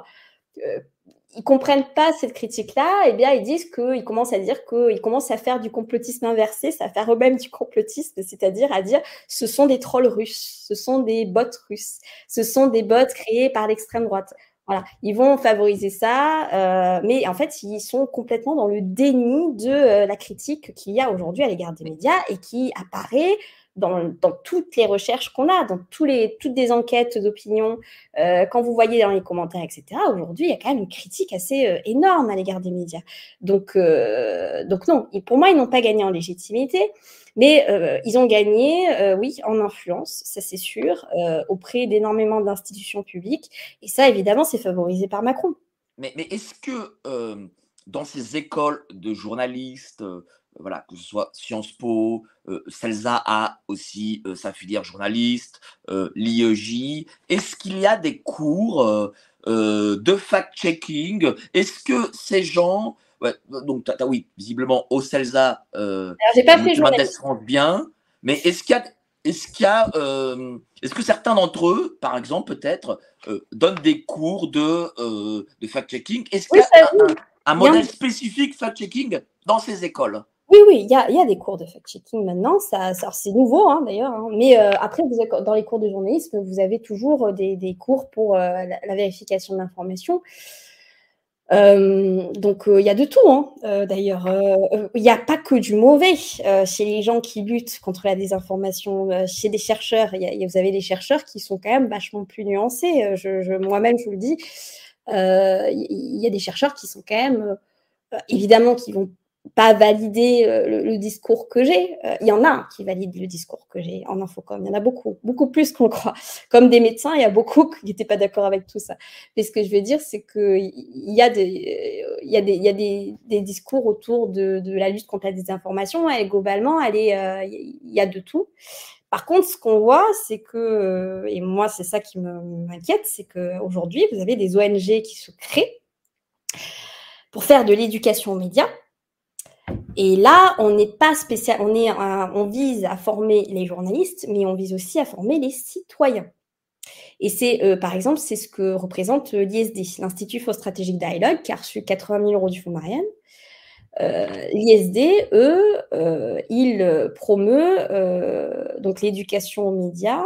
Et d'ailleurs, le Fonds Marianna est très lié avec l'idée de favoriser l'éducation aux médias, mais c'est une éducation aux médias qui n'est pour moi, pas de l'éducation aux médias, c'est une manière d'influencer les gens. Et dans ces promotions parce que l'éducation média, c'est la lutte contre la désinformation des citoyens, c'est-à-dire des internautes eux-mêmes, etc.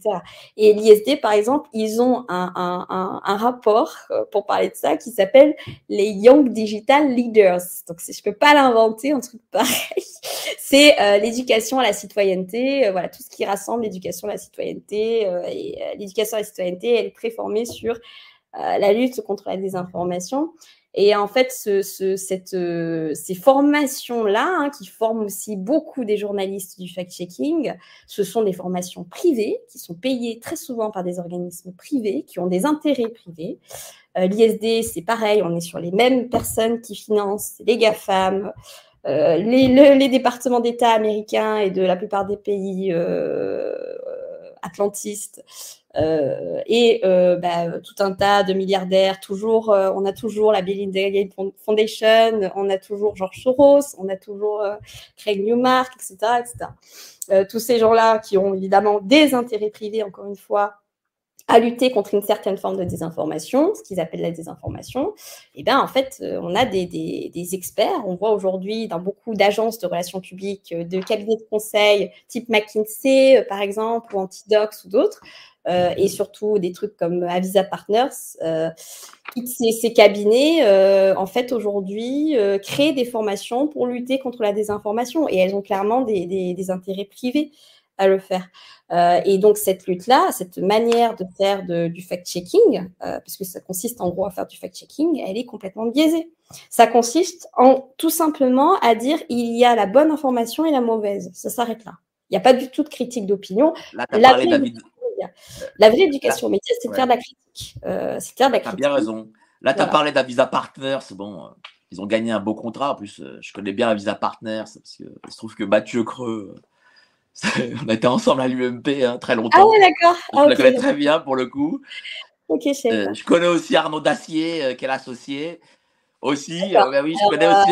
Je n'aurai pas le temps d'en parler beaucoup, mais Avisa Partners, j'en reparlerai parce que. Mais tu peux en parler, vas-y. Moi, je.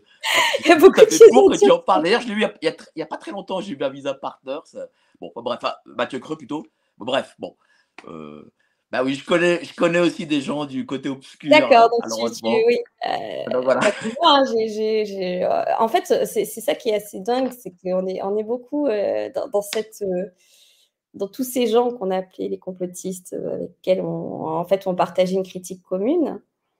C'est intéressant parce qu'il y a quand même beaucoup, beaucoup de gens qui ont connu quelque part l'élitisme parisien. Moi, je viens d'une école qui est quand même qui est quand même le symbole de l'élitisme, de l'infocom, quoi, voilà. Le CELSA, c'est la grande école de la Sorbonne, il faut le dire. C'est l'école d'information et communication de la Sorbonne, c'est l'école qui, derrière, va former tous les... Qui va former énormément de gens qui vont se retrouver dans les institutions publiques, à France Télévisions, beaucoup, beaucoup, beaucoup à France Télévisions. Mais justement, toi, tu as fait le CELSA. Pourquoi tu t'es pas dit à un moment donné, ah génial, j'ai une grande école, le top du top de la com, et aussi tous les métiers qui sont liés, du tertiaire en gros. Tu t'es pas dit, ah ouais, je vais avoir ma place au soleil, parce que là, ce que tu fais, au niveau de ta carrière, c'est pas simple, c'est même dangereux, même je dirais. Ah oui. C'est même un sacrifice pour le coup. Faut pas croire, il y a quand même heureusement beaucoup d'entreprises qui sont pas totalement dans cette doxa. Hein, donc moi ça va, j'arrive encore à travailler, mais c'est vrai que oui, c'est devenu très compliqué. C'est devenu très très compliqué, mais c'est un choix après. Hein. Après, c'était un choix déjà avant le Covid que j'avais déjà décidé de quitter. Pourquoi ce choix, tiens, justement. Moi, j'avais travaillé pour une ou deux agences où je travaillais plutôt dans la culture. J'ai pas envie de les citer parce que j'ai pas envie de mettre. Juste pour ce choix. Ce que je veux dire, c'est que moi, je travaillais sur les partenariats médias, j'ai travaillé longtemps en freelance aussi, où je faisais du conseil pour des petites entreprises. Ou des plus grandes pour faire de la stratégie d'influence sur les réseaux sociaux, etc., ou en tout cas des relations presse. Et moi, l'école, je l'ai faite parce que c'était un label. Hein. C'était, le but, c'était d'avoir... j'ai passé le concours, j'ai eu le concours. Je suis arrivée dans les quelques premiers, et, parce que c'est quand même un concours assez drastique. Mais derrière, je ne peux pas dire que j'ai appris quoi que ce soit. Sincèrement, c'était pas du tout... J'avais vraiment... d'ailleurs, tous les élèves de ma classe, ils vous diront la même chose. Hein, c'est que c'était... En fait, quelque part, on vous fait un label, mais derrière... Bon, il n'y a pas une information non plus. Il y a quelques professeurs qui sont extrêmement intéressants et qui font des recherches géniales. Mais moi, ce qui m'intéressait, c'était de faire... Je faisais médias et communication. Ce qui m'intéressait, c'était vraiment l'analyse médiatique. Et j'étais quand même très, très déçue parce que la plupart du temps, j'avais des intervenants qui, je trouvais, ils ne savaient pas grand-chose, sincèrement, qui n'avaient pas beaucoup d'analyse, sincèrement. Donc oui, il y a ces écoles-là, malheureusement, elles dépendent aussi d'entreprises privées, elles dépendent de l'État, elles dépendent des subventions d'État. Donc bon, il y a quand même un peu cette idée, on va favoriser certaines personnes plutôt que d'autres. Et c'est dommage parce que c'est ce qui se passe. Je pense qu'aujourd'hui, je n'ai pas peur de dire que l'université, certaines universités de province sont quand même vachement plus libres en termes de recherche. Toi, tu as vraiment été déçu par l'enseignement du CELSA. Enfin, moi, je connais le CELSA. Je parle un peu de ma vie privée pour le coup. Il y a du bon et du mauvais. Oui, j'ai été quand même… après, moi, j'étais en apprentissage, donc je n'ai pas eu non plus… Alors, moi, je connais un peu le cours de CELSA. Je vais te dire pourquoi, hein. Parce que ma femme a fait le CELSA et elle a été major de sa promotion. Bon. D'accord. Véridique, hein. Et je voyais ses cours. Et à l'époque, moi, j'étais attaché parlementaire. Et je disais, putain, franchement, tes cours, c'est pas ouf. Hein. Franchement, je refais mieux. Non, c'est quand même… En fait, le concours est dur. Vraiment, pour le coup. C'est-à-dire que il te demande, en fait, d'avoir quand même un niveau pour passer le concours qu'on ne te demandera plus jamais. C'est ça qui est fou.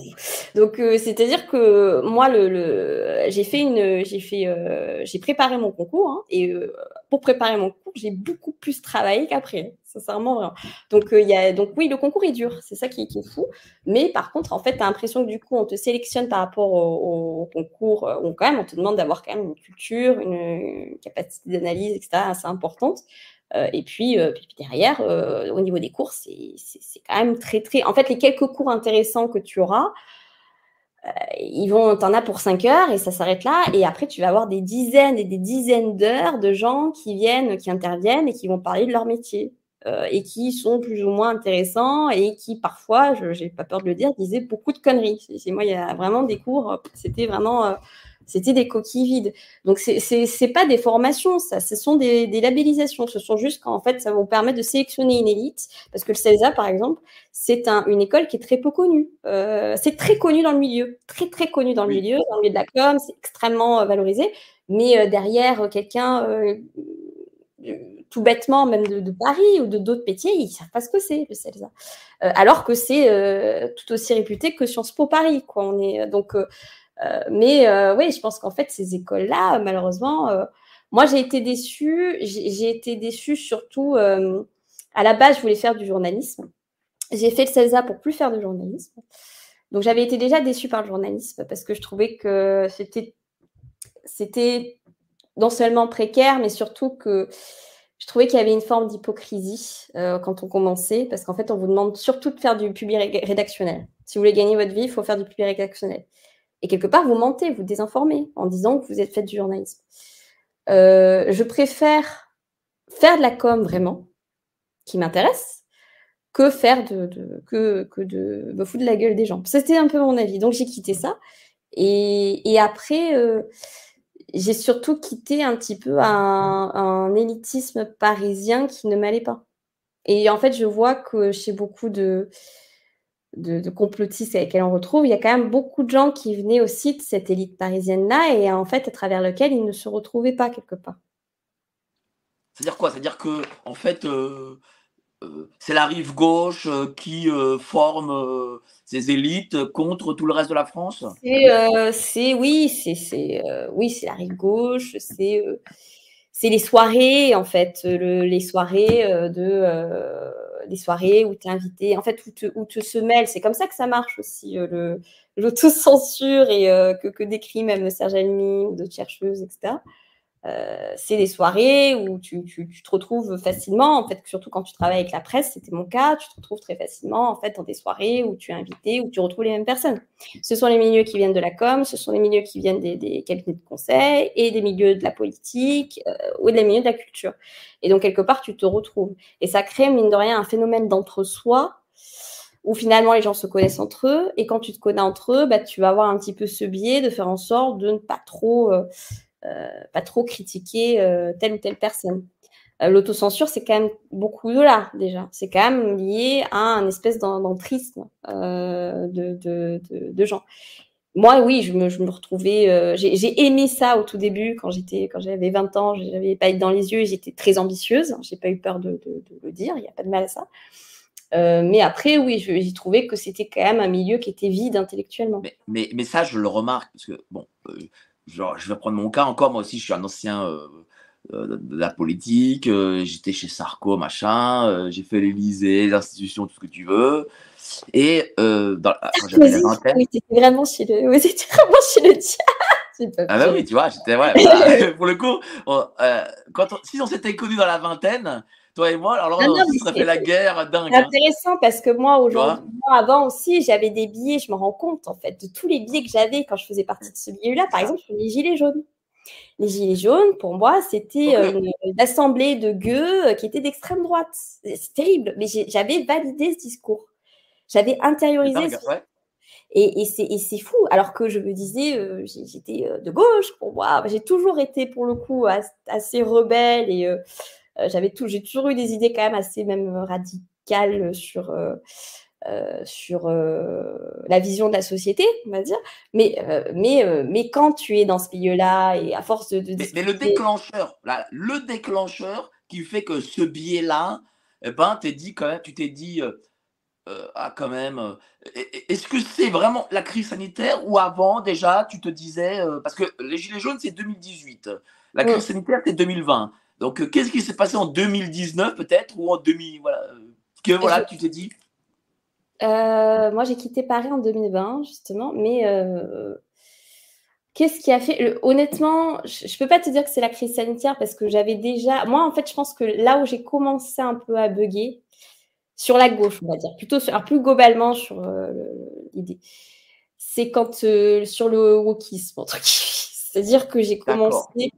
à dire qu'il y a il y avait des choses sur lesquelles que je voyais circuler beaucoup, alors plutôt chez des amis à moi ou chez des influenceurs et tout ça, qui avaient un discours. Déjà, moi, j'ai toujours vu parce que j'ai beaucoup de gens qui se disent de gauche, qui sont des racistes. Enfin voilà, ça, c'est pire d'ailleurs, c'est pire parce qu'ils diffusent un espèce de paternalisme ridicule. Donc, moi, j'ai commencé un petit peu, et ça, je pense que ça date bien de 2000, au moins 2015, enfin, depuis déjà un petit moment. J'avais déjà un peu cette idée que il y a quand même chez certains réseaux du féminisme ou de l'antiracisme, etc., des discours avec lesquels je ne me retrouvais pas parce que je trouvais que c'était une manière de censurer, qu'il n'y avait pas du tout de débat et que... Il y avait certaines idées qui, pour moi, faisaient l'inverse de ce qu'elles voulaient. Je trouvais qu'il y avait certaines idéologies chez l'antiracisme qui faisaient du racisme, pour moi. Il y avait certaines idéologies, on voit chez les féministes, parce que aujourd'hui, tout ce qui diffuse les idées d'inclusion, là, on voit avec l'idéologie beaucoup les transactivismes. Voilà, on voit que ça se diffuse de plus en plus en France. Et moi, je suis très critique à l'égard de ces idées-là parce que je pense que ça relève vraiment beaucoup plus de la... Ce sont souvent des gens avec qui tu ne peux pas discuter, il n'y a pas de discussion possible et surtout, pour moi, il y a quand même une dérive assez sectaire qui menace, je pense, le féminisme avec lequel moi, qui était la défense du droit des femmes vraiment, la défense du droit, que ce soit de l'avortement, que ce soit des violences sexistes et sexuelles. Et je trouve que ce discours-là, aujourd'hui, le pire, c'est que moi, j'ai été la première à défendre, justement, les premiers les premiers mouvements trans qui n'étaient pas du tout chez le transvestisme qu'on voit américain, et qui, d'ailleurs, il y en a beaucoup qui commencent à critiquer. Il faut pas croire que c'est pas parce que c'est transactiviste que tous les trans sont d'accord avec ça, comme Ben, comme pareil, si on voit chez les mouvements qui étaient pro-LGBT, ben, tous les homosexuels ne sont pas du tout d'accord avec ces idées-là. Donc, quand on mélange tout, voilà, évidemment, on a envie de dire, ben, dès que vous avez ce discours-là, vous êtes homophobe, transphobe, raciste, etc. Mais moi, j'ai commencé à voir qu'il y avait un peu des idéologies qui se diffusaient et surtout des idéologies avec lesquelles qui prenaient beaucoup chez les médias. Qui prenait vraiment beaucoup chez les médias. Et moi, une des premières expériences journalistiques que j'avais fait, j'étais chez Lui Magazine. J'avais commencé chez Lui. Hein, donc, de Bec BD. De Bec BD, donc, qui était alors, je crois que c'était Libération qui avait titré en disant que c'était le magazine de l'hétéro-connard. C'était assez drôle. Et en fait, lui, à l'époque où j'y étais, c'était les rédactrices en chef, c'était des femmes. C'était des femmes. Et il y avait eu le discours médiatique qui disait que c'était un média complètement sexiste, etc.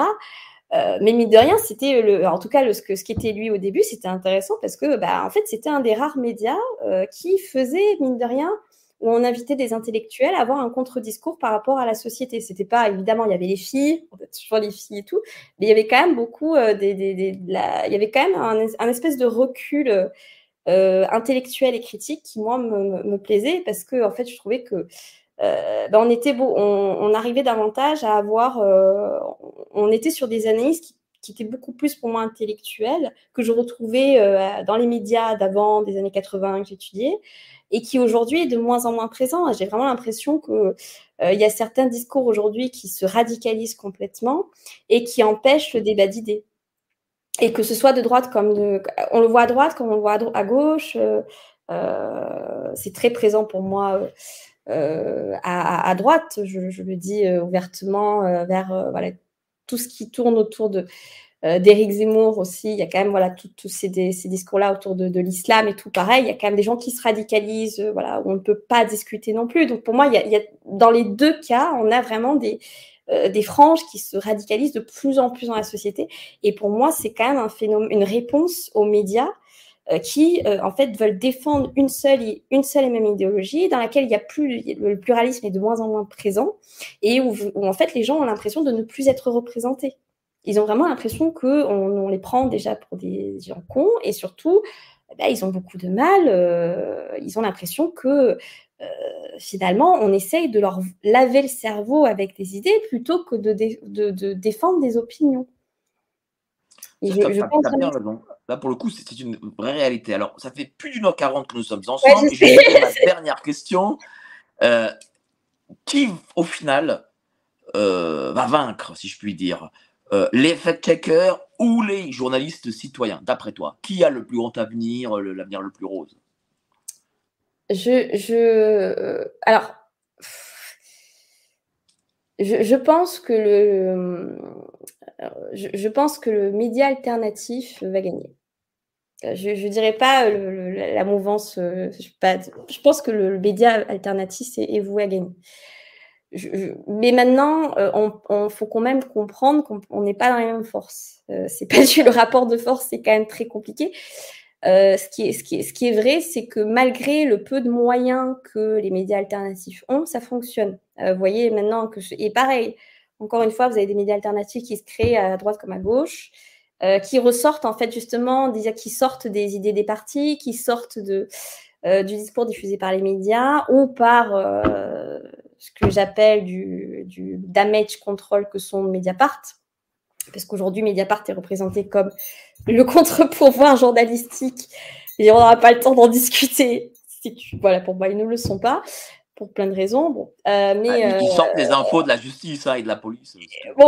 Après, il y a eu des enquêtes intéressantes de Mediapart, je ne dis pas le contraire, mais il y a quand même toujours des stratégies d'influence derrière. Je passe sur cette anecdote, mais surtout, moi, je vois que, en fait, les audiences qui sont faites par, Craig Dabibian ou par TV Liberté, par des médias, d'autres médias comme moi que j'aime beaucoup, par exemple, qui sont QG, qui est le média de Aude Lancelin, Il y a d'autres blogs qui n'étaient pas forcément sur la crise sanitaire, mais qui sont extrêmement intéressants. Je trouve le blog d'Olivier Berrouillet, par exemple, qui s'appelle Les Crises, qui est un super blog et qui fonctionne extrêmement bien. On voit qu'il y a des audiences qui sont vraiment en train de concurrencer les médias mainstream. On est sur des audiences qui dépassent souvent les 1-2 millions de vues, des lectures qui sont des 1-2 millions, et clairement, la presse n'arrive pas souvent à faire autant. Donc, il y a une concurrence qui est énorme, en tout cas sur le plan de... sur Internet, clairement, il y a une concurrence très claire de ces médias alternatifs. Et c'est d'ailleurs pour ça qu'on est, on est dans des phénomènes aujourd'hui qui visent, qui sont de ce radicalisme, parce qu'ils disent qu'il y a un moment où il faut censurer. On ne peut pas laisser faire ça. Donc, il y a des techniques, on voit que c'est shadowban, etc. Et malgré le shadowban, la censure et tout, ça fonctionne. Maintenant, encore une fois, on n'est pas sur les mêmes rapports de force. On n'a pas les moyens de cas, évidemment, un truc comme France Inter, et qui fait 7 millions d'auditeurs tous les matins encore. C'est la prochaine étape, quoi. Voilà, donc… Faire 7 millions, c'est la prochaine étape, en gros. Je pense que ça va être… Je sais pas, mais je pense que oui, pour moi, on est le média alternatif est voué à gagner. Je pense que de toute façon, la presse aujourd'hui, elle est de plus en plus en difficulté. Elle ne vit que par de la subvention publique et du financement privé. Mais elle a beaucoup de mal à survivre.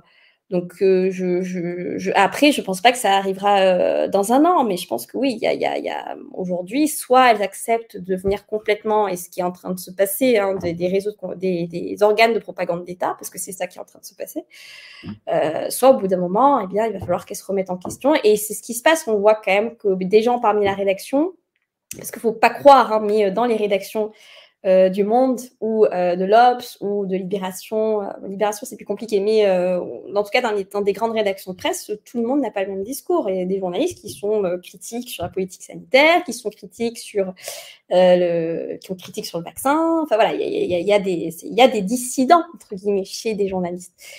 Mais je les excuse pas, parce que moi, ils n'ont pas vraiment d'excuses, mais aujourd'hui, ils disent soit je perds mon travail, soit...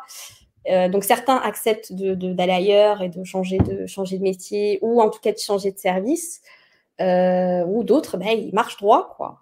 Donc, oui, il y a une... Je pense que c'est voué à se casser la gueule. Maintenant, il faut quand même penser qu'on a un État, qu'aujourd'hui, Macron est toujours là, donc... Je ne sais pas à quelle sauce on va être mangé. Je suis assez inquiète, moi, de ce qui se passe avec toutes les idées des assises, du dérive sectaire, le discours qui vise... on voit là les lois qui sont en train de passer sur des lois pour nous écouter, pour des lois sur le numérique, des lois qui passent sur la censure. Et surtout, il y a quand même une idée de... Je trouve qu'il y a une petite musique qui sort quand même beaucoup chez les fact-checkers et dans les médias, qui est en train de dire que nous sommes des terroristes. Et ça, par contre, ça c'est dangereux, parce qu'à partir du moment où vous dites que cette mouvance-là, cette terroriste, ce sont des ennemis d'État, et là, on ne sait pas, on peut imaginer. Donc oui, il y a quand même cette question... Je suis assez pessimiste de ce côté-là, mais je suis positive dans ce qui concerne les médias alternatifs, oui. Merci beaucoup, chère Amélie Ismaïli. Où est-ce qu'on peut te voir, là, à part sur Twitter? Tiens, Twitter, alors, Amélie Ismaïli. Et... pour le moment, je reste sur Twitter. Là, il y a plein de projets, plein de projets qui sont... Ça a été très compliqué, parce que j'avais publié qu'une seule enquête, puis après il y a un problème sur le site. J'ai publié la deuxième. Enfin, bon, et puis finalement, comme il y a eu entre-temps, j'ai eu beaucoup de nouveaux éléments sur l'affaire du Fonds Marianna. Donc j'avais décidé de faire une vidéo, et moi je démarre en fait dans ce milieu-là, hein. J'ai juste publié dans des petits trucs, donc c'est pas du tout, je démarre toute seule, mais il y a des projets de création de médias, j'ai d'autres invitations, et puis surtout j'ai mon livre surtout qui sort. Donc pour le moment, pour me suivre, c'est principalement Twitter, et puis ça viendra. En tout cas, on te réinvitera mercredi soir aussi. Bah, les Bistro Liberté, voilà. Amélie est à Bistro Liberté. Demain soir, 19h, rendez-vous avec le rédac chef de Dakar Matin. On va parler spécial événement au Sénégal demain soir 19h. Merci à toi, chère Amélie. N'hésitez pas à la suivre massivement. Passez tous une excellente soirée et à demain soir. Allez, salut, ciao.